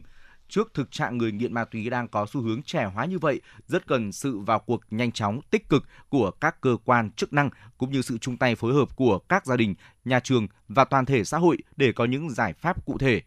Sau đây, mời quý vị cùng lắng nghe phóng sự của chúng tôi có tựa đề Nguy hiểm từ chất gây nghiện đến giới trẻ. Theo cảnh báo mới nhất từ Công an thành phố Hà Nội, các đối tượng thường lôi kéo tìm mọi cách đưa ma túy vào trong trường học thông qua những điểm quanh nhà trường và từ chính học sinh, sinh viên. Mới đây, gần 100 máy hút thuốc lá điện tử đã bị cơ quan công an thu giữ tại nhà của một đối tượng bán ma túy tại huyện Thạch Thất, Hà Nội. Kết quả giám định cho thấy 100% số thuốc lá điện tử này đều chứa chất ma túy. Còn tại huyện Đông Anh, Hà Nội, cơ quan chức năng cũng đã phát hiện vụ việc bán chocolate có chứa chất ma túy. Những vụ việc liên quan đến tình trạng thanh thiếu niên sử dụng ma túy được trà trộn bằng nhiều hình thức bị phát hiện thời gian qua khiến dư luận không khỏi lo lắng. Ma túy thế hệ mới với đa dạng hình thức, mẫu mã, màu sắc đã và đang xâm nhập vào môi trường học đường với nhiều cách thức tinh vi hơn, khiến cho có những em học sinh mới chỉ học lớp 6 đã sử dụng thường xuyên, bắt đầu xuất phát từ lời mời rủ thử của nhóm bạn trong những quán đệ tử cùng trường, rồi vào trường học. Ban đầu là dùng thử không mất tiền, sau thì góp tiền mua, và sau nữa là tự tìm chỗ mua. Sau đây là trả lời của một số em học sinh đã sử dụng chất gây nghiện. thách thức nhau kiểu như là nghĩ là uh, do cái sĩ diện thì là muốn thể hiện bản lĩnh nếu mà có đủ bản lĩnh thì hút đón xem. Góp tiền vào mua một cái xong ờ, thằng nào góp được nhiều hơn thì là thằng ấy cầm. Ừ, chơi cỏ tinh dầu cần. Kẹo ke. Cái loại tinh dầu cần bán được trên mạng. Hôm qua bạn bè thứ thì vẫn có. Còn em nói thật là lúc vật lên thì không có suy nghĩ gì nó nó chen vào lúc đấy ngoài việc là mình phải có ma túy chơi không biết nó là ma túy chị bởi vì lúc đấy là nó cũng là mới um, bản thân em cũng ít khi tìm hiểu về ma túy ấy. vừa cái sự ham muốn của bản thân với cả là cũng tò mò nên là vì chơi Theo các chuyên gia, hiện nay ma túy biến tướng dưới các dạng sản phẩm tiêu dùng và khá phổ biến. Nó xâm nhập vào trường học qua rất nhiều con đường như nước vui, nước xịt miệng, trà sữa, kẹo mút, bánh lười, nước biển, tem lưỡi, bóng cười, thuốc lào si sa thuốc lá điện tử. Trong khi đó, việc phổ biến kiến thức để nhận biết về các loại ma túy mới chưa thực sự tác động sâu đến giới trẻ. Một phần khác, cách giáo dục giữa gia đình và nhà trường không nhất quán giữa lý thuyết và thực hành nên khó hình thành kỹ năng. Năm 2022, lực lượng quản lý thị trường toàn quốc đã phối hợp với các lực lượng chức năng kiểm tra xử lý các vụ việc về buôn bán vận chuyển, tàng trữ trái phép thuốc lá điếu ngoại nhập lậu, xì gà nhập lậu, thuốc lá điện tử, thuốc lá làm nóng với số vụ kiểm tra hơn 2.190 vụ, số xử lý trên 1.600 vụ, số lượng bao thuốc xử lý trên 126.000 bao, số lượng thuốc lá điện tử, thuốc lá làm nóng trên 10.000 sản phẩm các loại. Tổng số tiền xử phạt vi phạm hành chính là trên 7,7 tỷ đồng. Chỉ riêng 3 tháng đầu năm 2023, lực lượng chức năng đã kiểm tra xử lý vi phạm hành chính đối với khoảng 7.200 sản phẩm thuốc lá điện tử. Thượng tá Bùi Đức Thiêm, Phó trưởng phòng 5, Cục Cảnh sát điều tra tội phạm về ma túy C04 Bộ Công an và bà Nguyễn Thị Thanh Hường, hiệu trưởng trường Trung học cơ sở Cao Viên, huyện Thanh Oai, Hà Nội cho biết. là ăn là uống vào người đấy thế rồi sử dụng do những cái cuộc sống hàng ngày cho nên là nó tiếp cận rất nhanh đối với từng con người kiến thức của học sinh về à, ma túy là các con cũng chưa chưa nhận thức được đầy đủ như người lớn để các con phân biệt được thuốc lá điện tử và ma túy. Các đối tượng buôn bán ma túy thậm chí còn trộn cần sa vào trà sữa đóng chai, bán cho học sinh sử dụng hoặc bán cho các nhóm học sinh mua ma túy trên mạng xã hội rồi chia ra bán lại cho học sinh trong trường. Hiện tại, một thế hệ ma túy mới đang xâm nhập ngày càng nhiều vào học đường. Vì thế, việc xây dựng trường học an toàn giờ không thể chỉ là câu khẩu hiệu, mà phải có những biện pháp hữu hiệu hơn. Nếu như việc truyền giảng, dạy dỗ mà mang tính chất chỉ trích, gian đe, giáo huấn, cố gắng làm các em sợ hãi, thì các bạn trẻ sẽ thoái thác, dẫn đến việc giáo dục không có hiệu quả. Bên cạnh đó, trong điều kiện hiện nay, thanh thiếu niên có nhiều cơ hội học tập, phát triển. Tuy nhiên, có một bộ phận không ý thức được trách nhiệm của bản thân đối với gia đình và xã hội, sống hưởng thụ và bị ảnh hưởng xấu từ các trang mạng xã hội, xa vào tệ nạn, nhất là ma túy. Trong nhiều thủ đoạn tinh vi của tội phạm ma túy nhằm qua mắt lực lượng chức năng hiện nay, đáng lo ngại nhất là việc bán thuốc lá điện tử chứa ma túy. Các đối tượng cho vào tinh dầu thuốc lá điện tử các loại hóa chất thuộc nhóm chất cần sa tổng hợp, ban đầu cho người sử dụng dùng thử như là thuốc lá điện tử thông thường.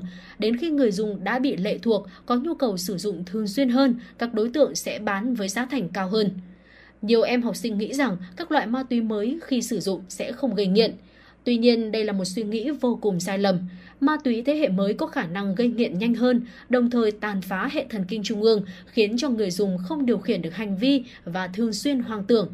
Theo các bác sĩ trực tiếp điều trị cho những bệnh nhân này, có những em sử dụng ma túy tổng hợp dài ngày, tổn thương não bộ nghiêm trọng, tai biến mạch máu não, xuất huyết não, co thắt làm vỡ mạch dẫn đến tử vong hoặc thiếu máu lên não nghiêm trọng, thậm chí cả nửa não bị thiếu máu.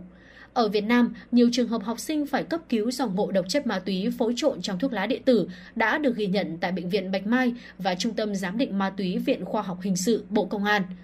Những hệ lụy này ảnh hưởng xấu đến sức khỏe, môi trường, lối sống, hành vi của giới trẻ.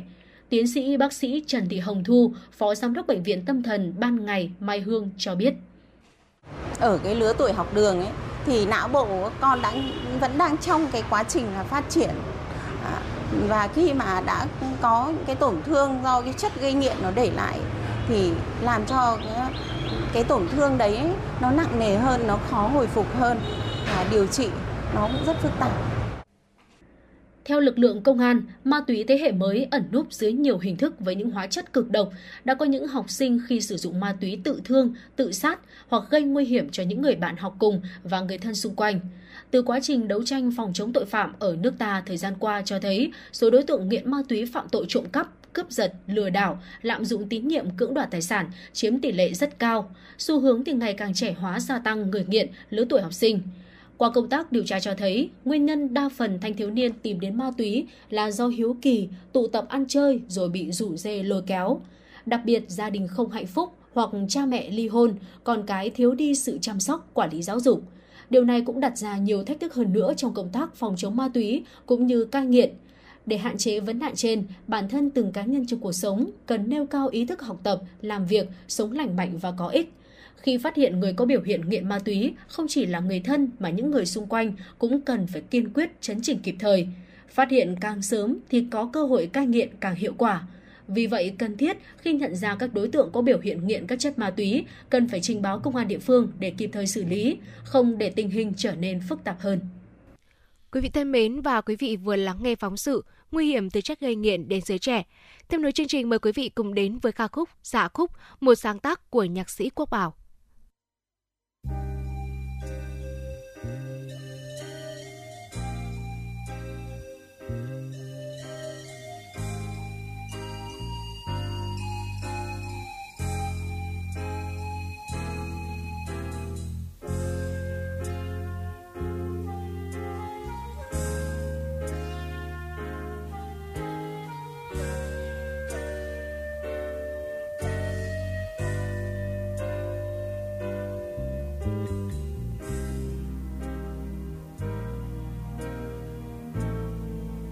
Chiều nào như chiều xưa.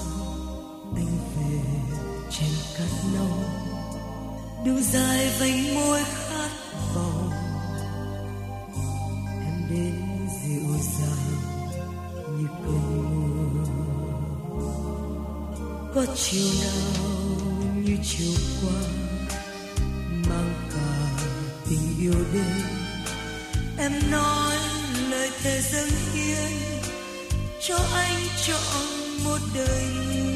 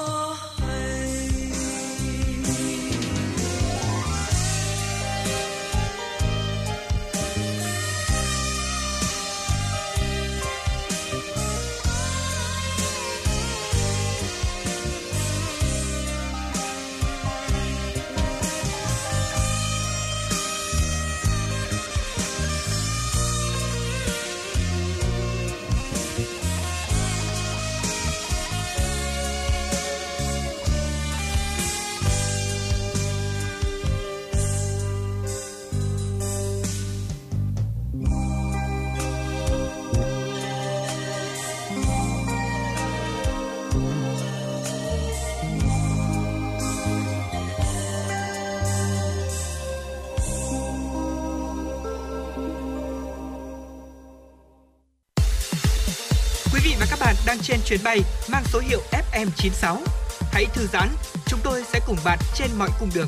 Hãy giữ sóng và tương tác với chúng tôi theo số điện thoại 024 3773 6688.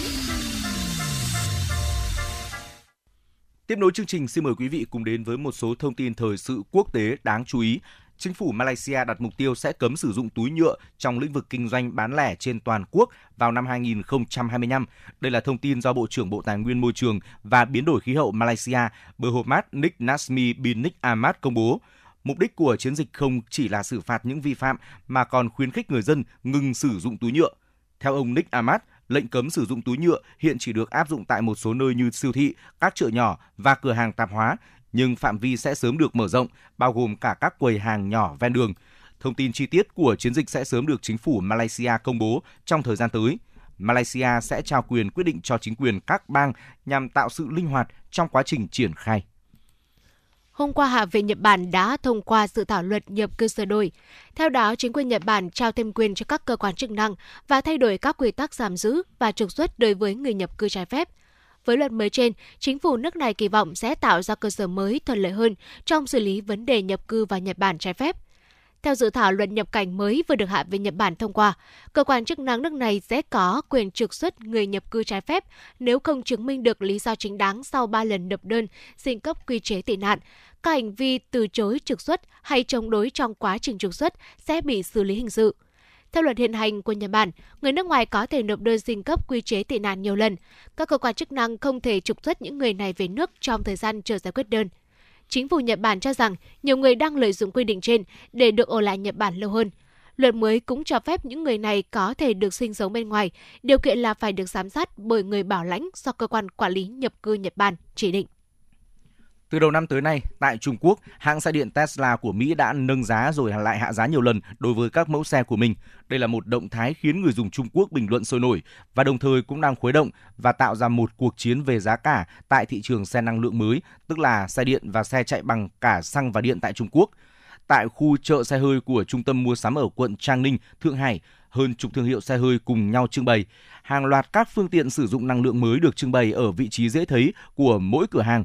Những chuyên gia trong ngành phân tích rằng đợt tăng giá lần này của Tesla sẽ thay đổi tâm lý chờ đợi do dự của người tiêu dùng, những người đang muốn sở hữu cho mình một chiếc xe năng lượng mới.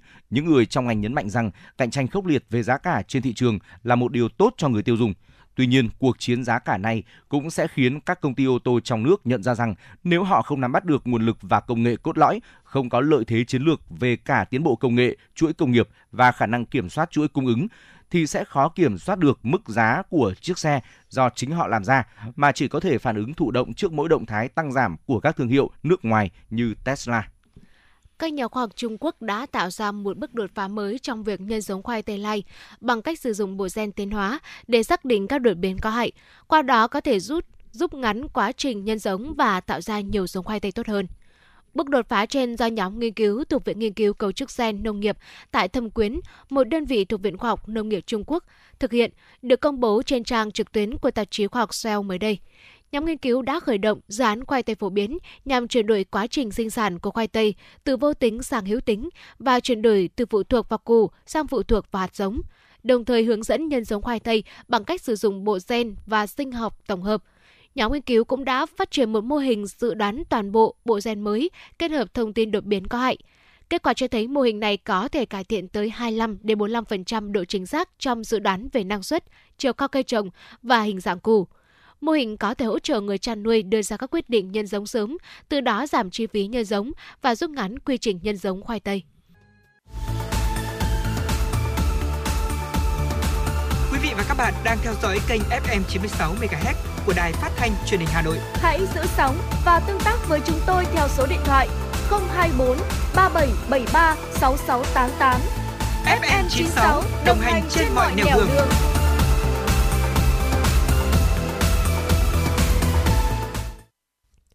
Thưa quý vị thính giả, nghề phân tích tài chính với tính chất là áp lực nên chế độ đãi ngộ cũng rất tương xứng. Khi các doanh nghiệp càng phát triển mạnh thì càng cần một nhà phân tích tài chính giỏi giang. Vậy nghề phân tích tài chính là gì? Sau đây, mời quý vị thính giả cùng lắng nghe bài viết của chúng tôi. Công việc của một chuyên viên phân tích tài chính là tổng hợp và phân tích các thông tin tài chính, phân tích xu hướng và đưa ra các dự báo, thu thập các bảng thống kê, báo cáo kinh doanh, báo cáo kế toán và đưa ra các báo cáo nhằm tư vấn tài chính và đầu tư cho ban giám đốc, khách hàng và đồng nghiệp. Đặc biệt, họ phải xét đến tính khả thi để có thể đạt được lợi nhuận và chuẩn bị kế hoạch dựa trên báo cáo phân tích tài chính. Ví dụ, một nhà phân tích của ngân hàng đầu tư có thể đánh giá sức hút của cổ phiếu nào đó cho các công ty môi giới chứng khoán để từ đó họ tư vấn cho khách hàng. Tại ngân hàng, các nhà phân tích phải xem xét khả năng trả nợ của các công ty trước khi quyết định cho vay tiền. Nói một cách khái quát nhất, có thể hiểu phân tích tài chính là công việc tổng hợp và phân tích các thông tin tài chính từ những thống kê, báo cáo, nhà phân tích tài chính sẽ đưa ra các tư vấn cho doanh nghiệp và khách hàng. Công việc này rất được trọng dụng, thu nhập hấp dẫn nhưng không kém phần thử thách. Tốt nghiệp đại học 6 năm, có trong tay chứng chỉ CFA, một bằng cấp danh giá đối với những ai theo đuổi ngành tài chính. Vũ Thị Thùy Linh, cựu sinh viên Học viện Tài chính, hiện đã trở thành giám đốc kinh doanh ngoại hối của Ngân hàng Thương mại Cổ phần Hàng hải Việt Nam MSB. Đây là một minh chứng rõ ràng về cơ hội thăng tiến cho những ai lựa chọn ngành phân tích tài chính. Thành công luôn đi liền với những nỗ lực cố gắng. Chuyên viên phân tích phải nhạy bén, nhận biết được các xu hướng tài chính nhanh nhạy với những biến động dù là lớn hay nhỏ của nền kinh tế xã hội. Điều này đòi hỏi người làm nghề phải luôn cập nhật nhiều tin tức, thông tin về các ngành, xu hướng của thị trường, tâm lý của các nhà đầu tư. Công việc phân tích tài chính đa dạng và phức tạp. Nếu như xác định gắn bó với nghề, việc trau dồi kiến thức liên tục và nâng cao trình độ bản thân mỗi ngày là điều tất yếu. Tuy nhiên, đằng sau những căng thẳng, những áp lực, nhưng công việc này cũng mang lại nhiều điều thú vị. Vũ Thị Thùy Linh chia sẻ. Theo tôi thì ngành phân tích đầu tư tài chính có rất nhiều cơ hội để phát triển. Bản thân tôi mới gia nhập được ngành khoảng gần 6 năm thôi và tôi cũng có cơ hội thăng tiến khá nhanh qua từng năm một. Áp lực là một từ đã mô tả khá là đúng cái tính chất công việc về phân tích đầu tư tài chính. Bởi vì tình hình ờ, thị trường tài chính trên thế giới đã biến động rất là nhanh và có rất nhiều yếu tố bất ngờ. Bởi vì đặc điểm như thế nên là những người làm về phân tích đầu tư tài chính cần phải có một cái bộ óc rất là nhạy bén, đồng thời cũng rất là quyết đoán để đưa ra các quyết định đầu tư chính xác kịp thời. Tôi thấy ờ, ba điều mà tôi ờ, cảm thấy thú vị nhất. Thứ nhất là vào ngành này thì tôi có một cơ hội tham gia vào một cộng đồng nhân sự chất lượng cao ở trong ngành tài chính. Thứ hai là công việc này rèn luyện cho tôi cái sự nhạy bén với thị trường, tính quyết đoán, khả năng chịu đựng được áp lực cao. Và điểm thú vị nhất đấy là khi mà nhìn thấy cái giá trị tài sản mà mình quản lý nó tăng dần lên hàng ngày thì đấy là một niềm yêu thích thú vị mà giúp chúng tôi sẽ duy trì được cái đam mê với nghề lâu dài. Cũng với sự nhạy bén, năng động và niềm đam mê chứng khoán từ khi còn học cấp 3, Vũ Đức Hoàng hiện là sinh viên năm cuối của Viện Đào tạo Quốc tế, Học viện Tài chính. Hoàng rất hài lòng với lựa chọn chuyên ngành phân tích tài chính làm hành trang nghề nghiệp trong tương lai của mình. Hành trình của một chuyên viên phân tích tài chính đầy áp lực khó khăn nhưng không ít cơ hội. Đây cũng chính là lý do nhiều bạn trẻ năng động, ưa thử thách lựa chọn con đường này. Nguyễn Thu Hà, cựu học sinh trường Trung học phổ thông Kim Liên, với niềm đam mê tìm hiểu, nghiên cứu các con số rất hài lòng với sự lựa chọn của mình dù ban đầu còn nhiều băn khoăn. Sau đây là chia sẻ của hai bạn trẻ Đức Hoàng và Thu Hà. Em đã bắt đầu tham gia vào thị trường chứng khoán từ năm em học cấp 3. Trước khi mà em bắt đầu tham gia học ấy, thì em chơi khá là cảm hứng và đương nhiên là nó có tính rủi ro rất cao. Đây không khác gì một canh bạc. Thế nhưng mà dần dần khi mà em được học, bắt đầu thực sự là mình nhìn ra được những cái câu chuyện đằng sau những cái con số lên xuống đấy. Từ đó thì mình đưa ra được những cái quyết định đầu tư giá trị lâu dài và em thấy là nó rất là hiệu quả.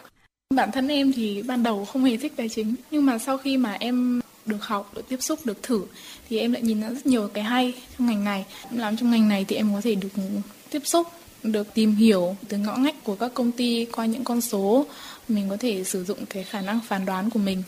Nghề phân tích tài chính là một trong những công việc quan trọng mà doanh nghiệp phải thực hiện trước khi quyết định kinh doanh hay đầu tư vào một dự án nào đó. Vì vậy, người làm công việc này cần phải trang bị cho bản thân mình rất nhiều kiến thức khác nhau nếu yêu thích ngành phân tích tài chính. Nhiều người cho rằng là học phân tích tài chính ra thì chủ yếu là tham gia vào các công việc liên quan đến thị trường chứng khoán.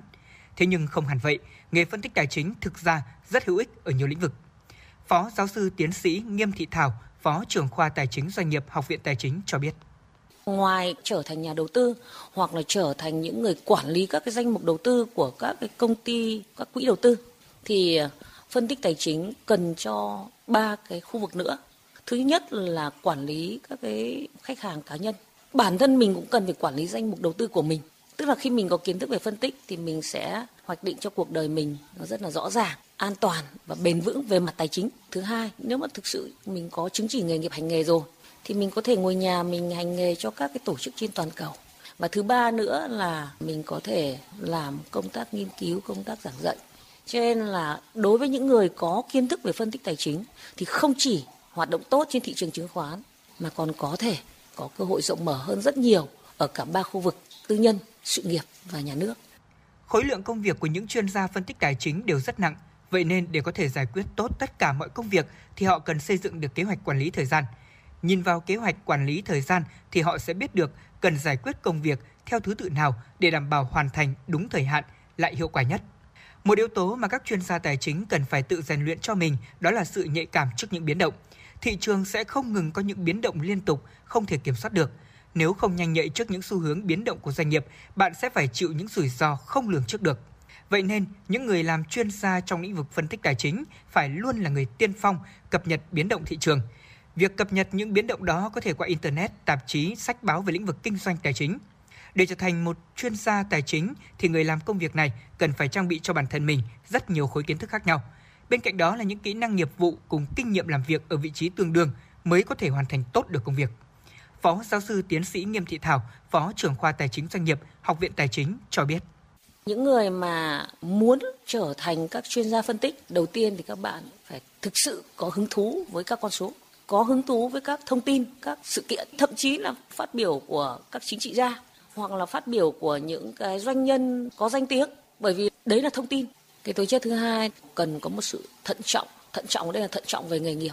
Khi mình đưa ra các cái ý kiến tư vấn đánh giá tham mưu nó ảnh hưởng đến lợi ích của công chúng, ảnh hưởng đến lợi ích của rất nhiều người. Bởi vậy đòi hỏi là mình phải có tính thận trọng và có đạo đức nghề nghiệp. Và tố chất thứ ba thì à, tôi cho rằng là với xu thế hội nhập khu vực và toàn cầu nó mạnh mẽ như thế này thì mỗi một công dân, những người làm nghề phân tích tài chính cần phải sắp xếp thời gian để mình có thể học tập suốt đời để mình càng ngày càng tăng cái năng lực, cái khả năng của mình lên. Phân tích tài chính là một ngành nghề đang dần được biết đến nhiều hơn tại Việt Nam. Không khó để tìm thấy thông tin tuyển dụng các vị trí công việc liên quan trên các trang thông tin, mạng xã hội. Theo sự phát triển của nền kinh tế, trong tương lai, đây sẽ là một nghề có cơ hội việc làm rất lớn. Phân tích tài chính, một ngành nghề hot trong kỷ nguyên số. Đây là một công việc thú vị và đáng để các bạn trẻ theo đuổi. Ngay bây giờ xin mời quý vị cùng chúng tôi đến với không gian âm nhạc và lắng nghe ca khúc có tựa đề Chuyện tình Thảo Nguyên, một sáng tác của nhạc sĩ Trần Tiến.